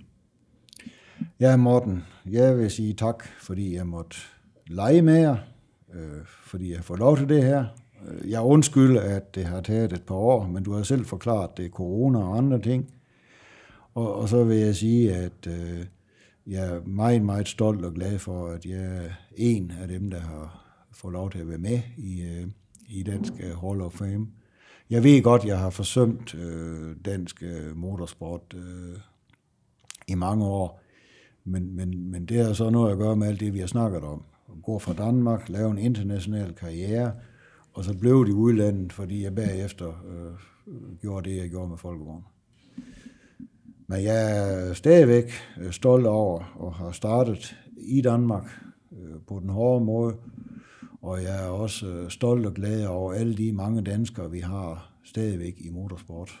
Øh, der har været mange efter John, Kurt og mig, og der er jo stadigvæk mange, og det, det er jeg glad for. Og samtidig så kan jeg sige, at hvis jeg på nogen måde kan hjælpe nogen af dem, øh, så kan de bare ringe.